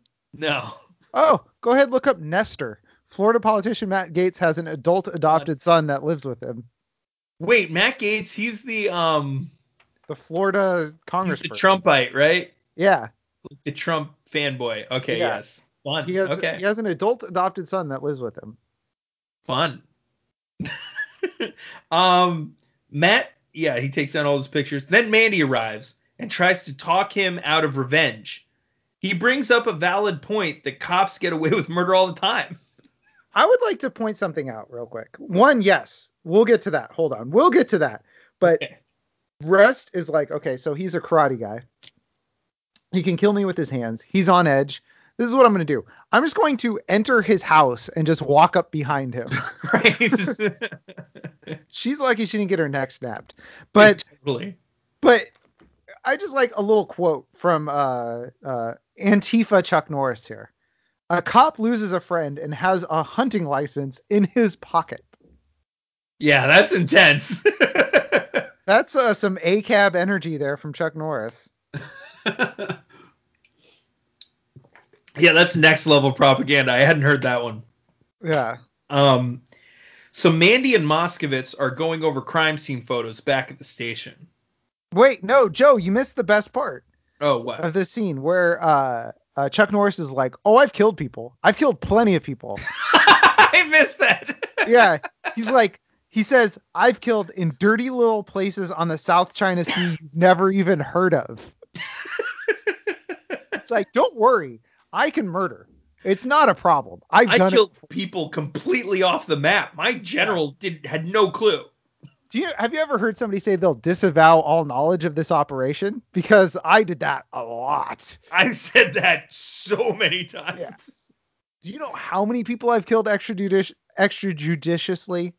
A lot. I do love that Mandy kind of uh like just skips over all of that and just goes, "Okay, well, you need to cool off. Go work out." Yeah. She's like, all right, all right. All these cops, he just keeps threatening murder, and the cops are like, all right, whatever you say, buddy. Hit the gym. You got a big fight coming up. Yeah, everybody reminds him about this fight. The day after his son gets brutally murdered, he's got to go do this fight. Right. Um. So then we flash back to Mandy and Moskowitz back at the at the the uh, station, Mhm. and they are going over crime scene photos. Yeah. Moskowitz says the medical examiner found red wax under all the victims' fingernails, and Mandy thinks they shined their shoes with it, but they only wore black shoes. Well, one wore sneakers, and one Sneakers. wore yeah. And the other How- one black, but apparently not red sneakers. Well, I guess that's the end of that lead. um. Yeah, this is like the first good lead they have, by the way. Is this Yeah. one? Like the and first Mandy good immediately question. says the dumbest possible thing.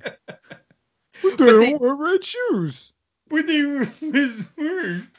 um medical examiner. They go to meet him, and he confirms it's ski wax. I'll be damned.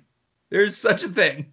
I love where they're he's like uh I love the, the they're like yeah you know he's got uh you know wax under the fingers blah blah blah then he explains the wax they're like wow is that in the book he's like no I ski you idiot Yeah, no, he bra- humble brags about his ski lessons. He's like, yeah I I can't. I'm too old to work out, but I do ski occasionally. you know what you got to do is you got to have the pizza and the French fries. If you do the French fries when you want a pizza you're gonna have a bad time. You're gonna have a bad time. um, so um, Mandy and Moskowitz head over to the chief's house and they wake him up to give him the only solid lead they've had all movie, and he treats them like they're selling vacuum cleaners. he does not care. He's like why don't you just bring in that the the guy that's teaching you karate? Can we just pin this on him you wake me up for this shit.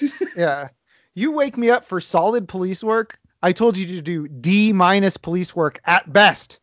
You're in here bringing me C plus work. That's almost a B. That's almost competence. You're gonna make me look bad. what district do you think you're working for, huh? Yeah. You think we solve crimes? No. Nuh-uh, not on We my just- watch. We just fumble around until we get murdered. That's what we do here. We just kind of do stuff until the movie just kind of ends. Nobody tells anybody where they're going. Nobody gets warrants. Nobody knows anything. And that's the way I like it. That's the way I like it. Uh, by the way, didn't know if you noticed this, but the chief has a shirt on underneath his either robe or uh, see-through robe or see-through collared shirt, and the shirt underneath says Matt Logan on the back. Wait, really? Which he got he, one of his he got one of his uh ringside shirts, which he apparently sleeps in, which is creepy and goes un, unexplained. But the more I thought about it, the more I thought they just used that as a white shirt that they turned around. Oh yeah, that's definitely what they did. They they just didn't have enough white shirts on set. Just have him be like, "Hey, you wear a white shirt. Do you own a white shirt? Or wear any shirt. Just wear it." Right. Joe, here here's a question. Do you think the police chief is um, Winnie the Poohing it? What do you mean? Daffy Ducking it? What do you mean? Shirt no pants? Ah, could be. he does sit uh, comfortably on his uh, recliner. Just nothing from the bottom down. They're like, Chief. He's like, look, you woke me up. You're in my house. This is how I live. This is how I roll.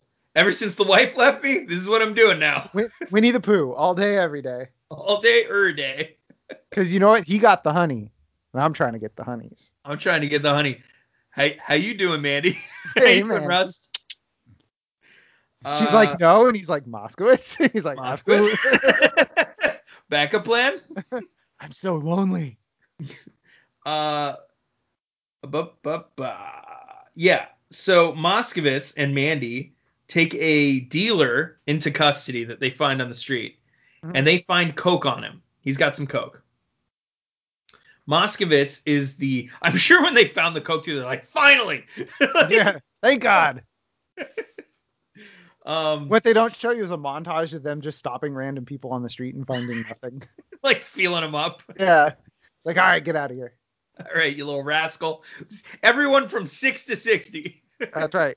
They're like, thank God Bloomberg uh, legalized stop and frisk. This is this will never be a problem down the line for us. and lowered the age to six. oh yeah, six. I didn't even think about that. Fuel up every six to six year old you can. Joe, they're going after the little girl that took down Matt Logan. There you go. She's the prime suspect. A Yes. threat to throw them in a jail cell and get them raped. These small children. yeah. Yeah, they're, they're like, uh, I love it. I like the idea that they have these like six year old kids in their interrogation room. They're like, ah, you're not giving us much, huh? Maybe we'll uh, throw you in a cell with uh, Rusty, or not Rusty, uh, Bubba. See if he he sure likes to play with little things like you. And he's like, I like to play too. oh wait, these are all going over his head. yeah, you don't understand innuendo, do you, kid?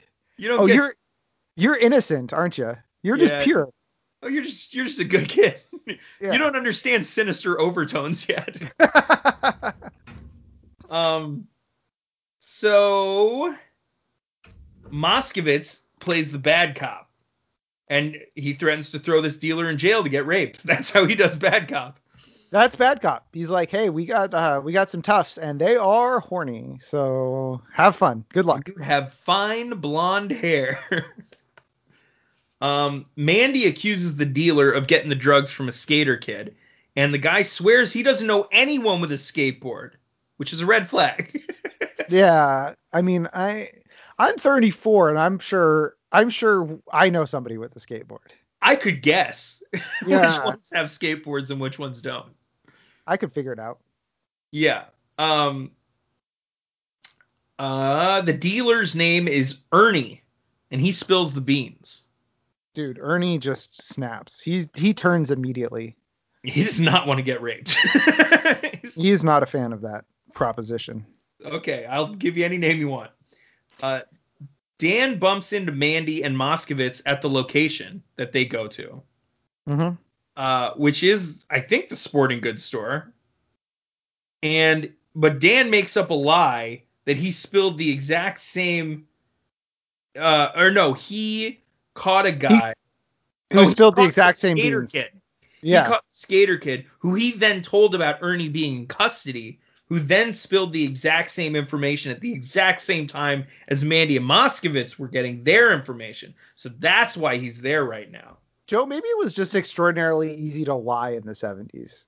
I think so. Because immediately, two words out of his mouth, I'm like, he's lying. And it's not only because I saw him back at the mansion, like he's just talking like a liar. Yeah, he's just like, yeah, I um uh I uh uh I talked to uh John uh Sneaker basketball. Sneaker yeah, face? John Sneaker basketball. He uh he told me that uh there was uh there was there was stuff here, but uh there's there's I, I looked and there's there's no stuff. So you guys can you guys can go. It's fine.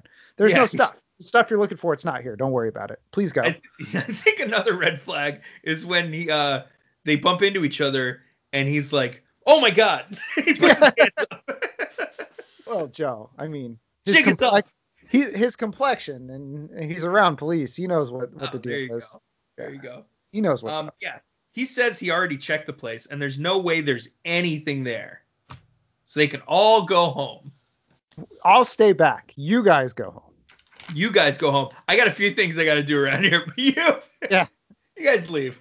I gotta get the stuff. I mean, there's no stuff. Never mind. I got some wax to melt. If you catch if you my know drift. what I mean.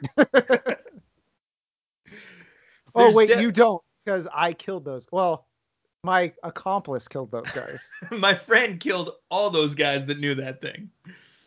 Um, there's definitely no ski wax in there. That's for sure. yeah, at this store, nope, no. At the sporting goods store, not a scrap. Nope.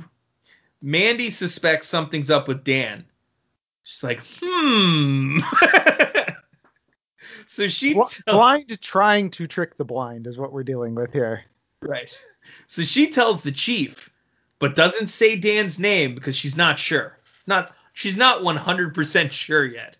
She was- goes about this like hey uh like like it's it's the seventh grade and is like hey you know one of my friends likes you it's like really Yes. who it's like well i mean i can't say who but you know well, what if one of my friends liked you what would you say about that like that's the same energy she has about there is Yeah, a dirty cop murdering people Well, he has a mustache.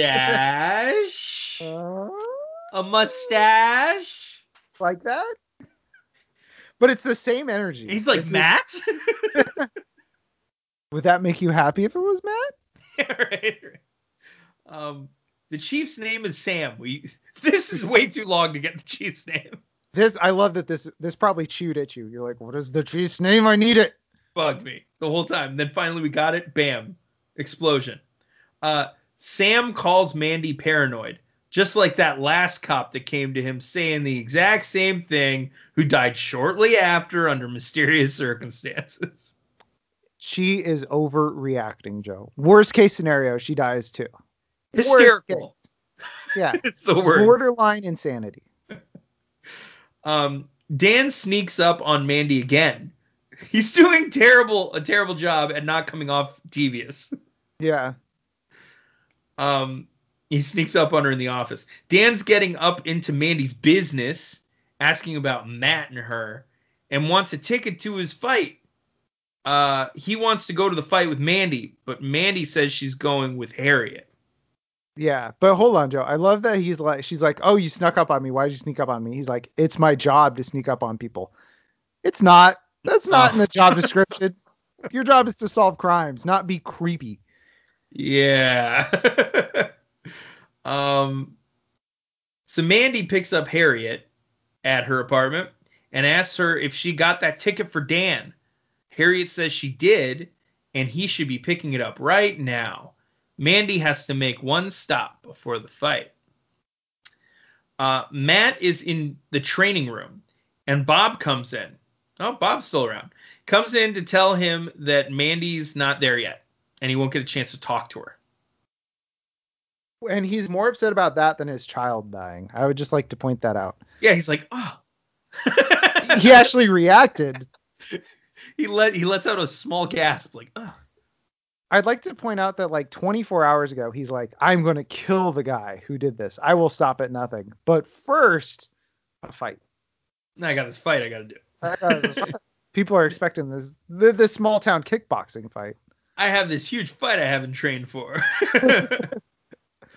uh, it's really bothering me because I got beat up by a six-year-old girl, and I need to redeem myself. uh, Mandy arrives at Dan's apartment, snoops around a bit, eats some of his talcum powder. what if that wasn't Coke? That was right. she just open. She's going into his medicine cabinet. She just pulls out a thing. She's like talcum powder, huh? Well, we'll Yep. see. That's talcum powder. I've tasted my share of talcum powder before. Maybe yep, that burns. Yep, that tastes terrible. That's talcum powder. um, yeah. So she gets snuck up on by Mr. Melrose, the rich guy. Terrible cops. These are just absolutely terrible cops. She gets snuck up on by the owner, the manager of a sports supply store. Sports- Not even the owner. He's not no, the I owner think he is. How does a manager afford a mansion? He's got to own that because he's stealing coke. Can you buy a mansion with that? Have you seen what? Scarface? They burned a million dollars worth of drugs, Joe, and he's the kingpin of this operation. But when when That's Rust true. and Dan and Moskowitz go are at the the uh, supply store, Uh-huh. there's an old man there. They're like, he's the man, he's the owner. Melrose is the manager. They point this out. Oh, I thought he was the owner of the building. No, he's the manager. Oh. Oh no, the old guy's the owner of the store, and Melrose is the manager. Because he says that Melrose just like shuts off the store sometimes and just like costs Right. him money. Yeah, yeah, he's Oh, the man. interesting. Yeah, so he's just like mid. He's just a store manager, but yeah, he's He owns a He's fucking Scarface. compound. he's scar facing it, Joe. It's amazing. Um, Again, something they could have figured out with detective work. This guy makes let's see, it's 1979, so we'll say this guy makes twenty two thousand dollars a year, and he owns a fourteen thousand square foot mansion up in the hills. something might be off here. something's off. Um, yeah. So, so Mr. Melrose sneaks up on her. Mandy says, "Mr. Melrose, didn't you know that cop killers are executed in this state?" Melrose says, "Cop? What cop?" Mandy says, "Me." Mueller says, "You don't look like no cop." She's really got to stop setting these massages up. Yeah, she's she's just alleying them. They're just ooping it. You can't even be mad. They're not even said- trying to oop it. They're just like hanging out there. Oh, okay. Oh, eight- it's an eight foot hoop. It's an eight foot hoop is what's happening. Um, Mandy learned nothing from her gun disarming lessons. She lets Melrose walk her all the way to the bedroom with a gun in her back. Joe, seriously, this is literally like Chekhov's gun that doesn't pay off. Like we watched for five minutes a scene that was all about gun disarming. I was like, okay, okay. Here's so where it comes gonna- into play. Here's where it comes into play. But Joe, how does how does she get away? Uh, Harriet hops in and kicks him, and then they tag team arrest him. That's right. Uh, Mandy leaves for the fight and leaves Harriet alone with the gun and Melrose, which is hilarious because Harriet really wanted to go to the fight. Like she was a little uneasy about the stop. She's like, as long as we don't miss any of the fight, and now she's here holding the gun to Mr. Melrose's head while he's handcuffed to a chair. She's like, all right, you go to the fight. I'm fine. Yeah, and she again, not a police officer, just a random person No. that they just they just keep deputizing random people.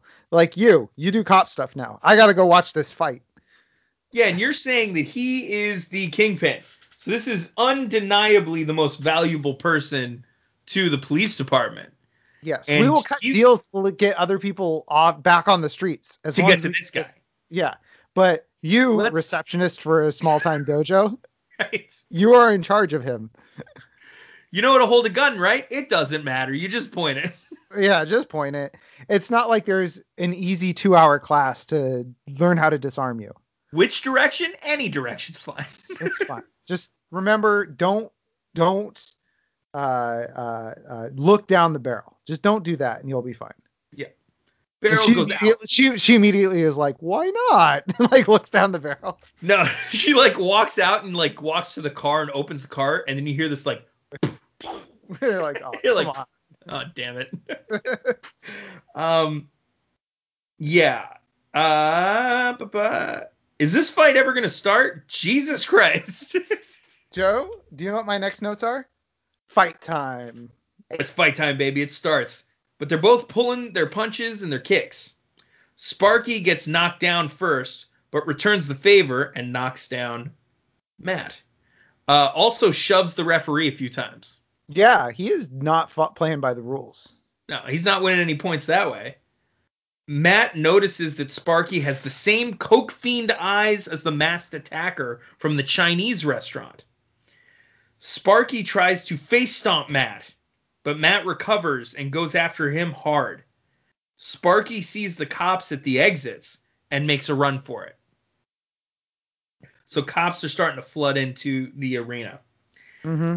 Uh, Dan, who's in the crowd, notices Moskowitz and Charlie Newton and takes an old woman hostage. Wait, not not Charlie the dead guy, the dead kid, the other no, Charlie. not dead Charlie.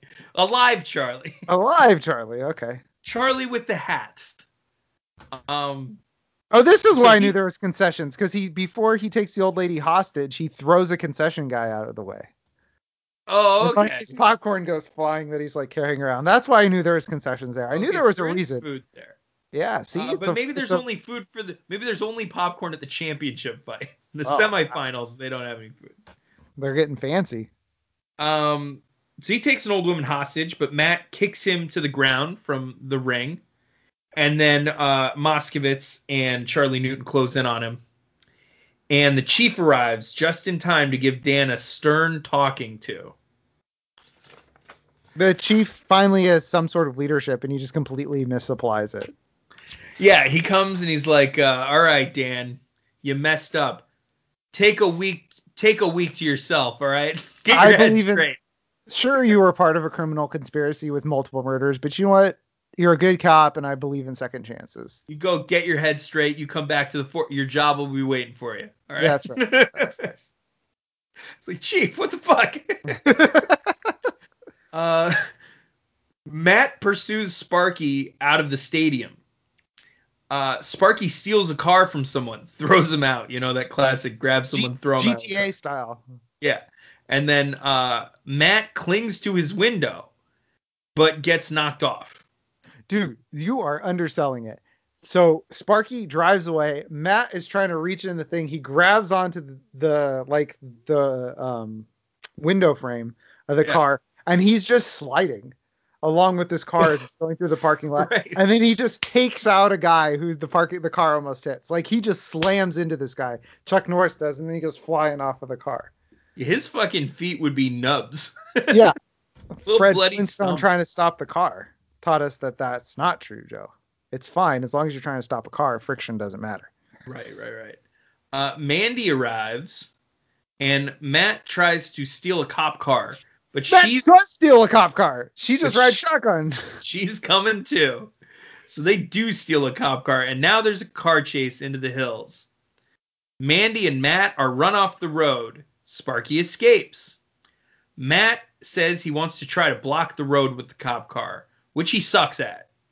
He's it takes it's like uh, the scene in Austin Powers trying to turn around levels of just Yes. watching him just That's futilely exactly try- what I thought. he's just backing and going forward, backing, trying to get this car up this hill, which we learned if he was just in a van from the last movie, he could just get up the hill. He'd have But been cop said he cars- stole a van. Yeah, cop cars can't get up hills, Joe. No, they It's can't. not allowed. It's just They not cannot. allowed. So they're kind of screwed here. Um, Sparky arrives at the mansion and then runs like an idiot to go fix an outdoor lamp. He's like, He's like, I'm gonna do it. uh, he go and he fixes this outdoor lamp. Did you notice that? Yeah. He's like fixing this hanging lamp. There's probably a key in there. That's probably what's happening. Yeah, no, that's that's most definitely he's getting a key. But if he's staying at his friend's mansion, you think he would have given him a key. Yeah, on like a ring or something. Then he retrieves a file box. Um, it should be noted that neither he nor Matt have shirts on, and neither will for the remainder of the movie. That's right. Also, this scene was filmed in Ja- the rest of this movie. This was filmed in January in the cold, and they said they had to like they could only film for like two minutes at a time, and then Chuck Norris and Sparky had to go like huddle around a fire, and they're like, all right, let's get back to it. That's hilarious. Maybe that's why he's running so weird. He's like running like he wants to get this scene done with. Yeah, he, he's partially frozen. And then when he runs back to his car, it's the same kind of run. Um, Sparky comes back the way he came, which he had to know was a terrible idea, and Matt rams him from the ditch. He pops up out of the ditch, rams his car, T-bones him. Yep. Uh, Sparky gathers the file box and tries to run off with it. Matt tackles him to the ground. And this is this is where we're getting like 70s cop music, like.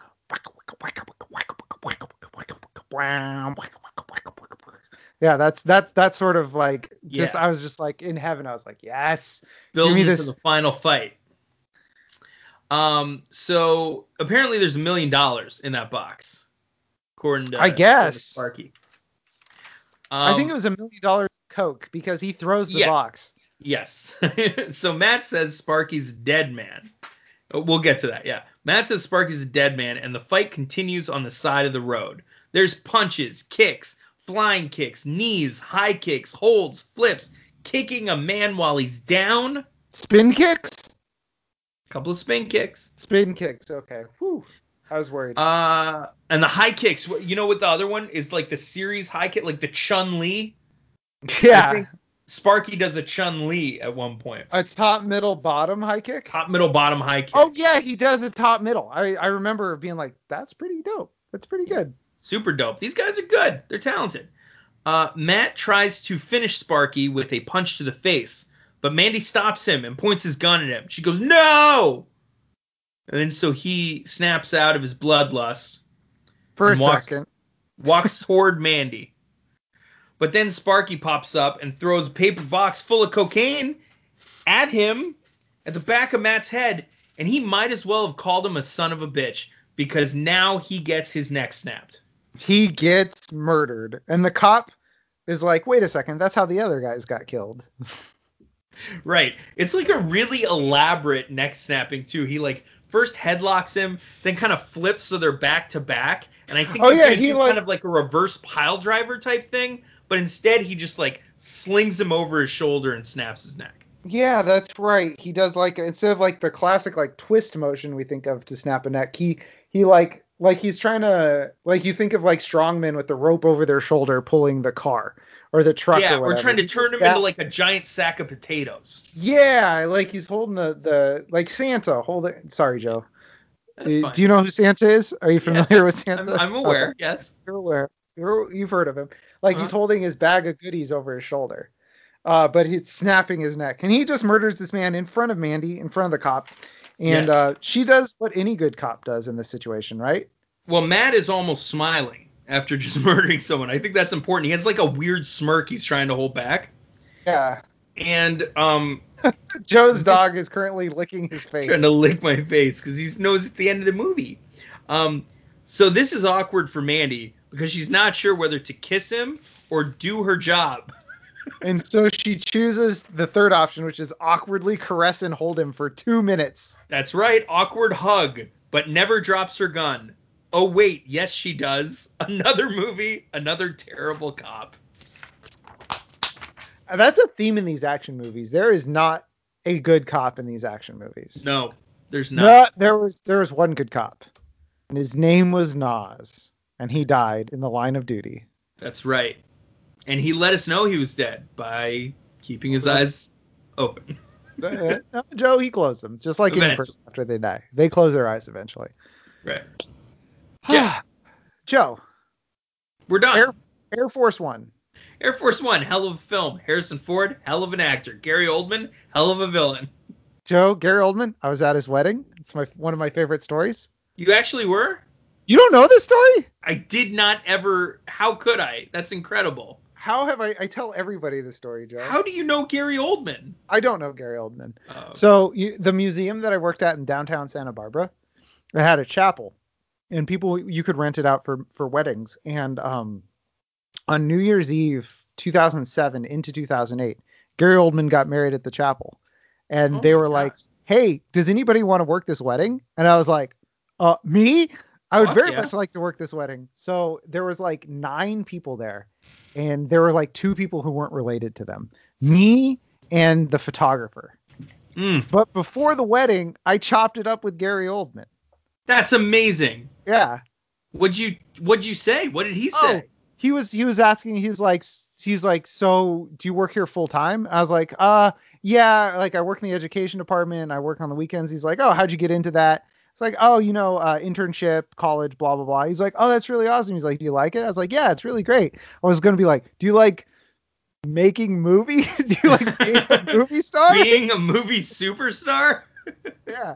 So it's yeah, it's one of my one of my my stories is I was at Gary Oldman's wedding. He want to reenact that scene from True Romance? I'd be like, hey, uh, did you know that you were never in a scene with Bruce Willis in Fifth Element? That's a fun fact. yeah. But no, yeah, I was at Gary Oldman's wedding. My good friend Gary Oldman, star of A Force of One. Here we go. now we got to do an Oldman week. Damn it. There's no Uh, months that start with G or O. Uh, there is definitely a month that starts with O, Joe.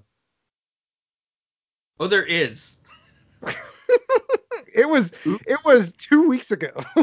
we were in that month. Oldman October. What a what a treat that'll be. Uh, hopefully he's in at least one horror movie. Oh God, hopefully. Uh, I've seen some Gary Oldman movies that are real horror shows. Yes. okay, right. so anyway, a force All of right. one. I enjoyed it. It was fine. Um, normal movie as far as I'm concerned, with a lot of bizarre karate stuff thrown in. Yeah, this one wasn't that bad. It was just old. It had a lot of old conventions to it, and so eh, I think that a lot of the rating of it comes from that. Not that it was like actively bad, but that it was just different. Just Maybe different. just a little outdated. Yeah, it's outdated. That's all it was. But back then, apparently people liked it. I mean, it was the 39th best, highest grossing film of that year. Yeah, and people are saying this was part of a run of movies that kind of took Chuck Norris from the bit part in Enter the Dragon to being Chuck Norris, international, Norris. international superstar. So it was pretty good. Uh, a movie that doesn't look pretty good is next week's movie, which is I gotta find the notes again. Hero and the Terror. Hero and the Terror, 1988. Once again, Danny was lucky three years ago at the arrest of Terror, a serial killer of young women. Danny's about to be a dad when Terror escapes prison and is back killing. Will Danny get lucky this time? I don't know why he's trying to get laid, but we'll see if he gets lucky. We'll we'll see. Seems like odd timing. Also, nine years after this film, he looks fucking ancient in this trailer. He ages so much in these nine years. The 80s were rough on him. But Yes, this movie is on YouTube. You can just Google Hero, or I did it again. Look up Yeah. on YouTube Hero and the Terror. It'll be right there. So we'll be back next week, Joe, with Hero and the Terror as Norrisvember continues on. So Very excited. For Joe, this is Jeff. Thanks for listening. Take care, and you have a good one. Take to the limit.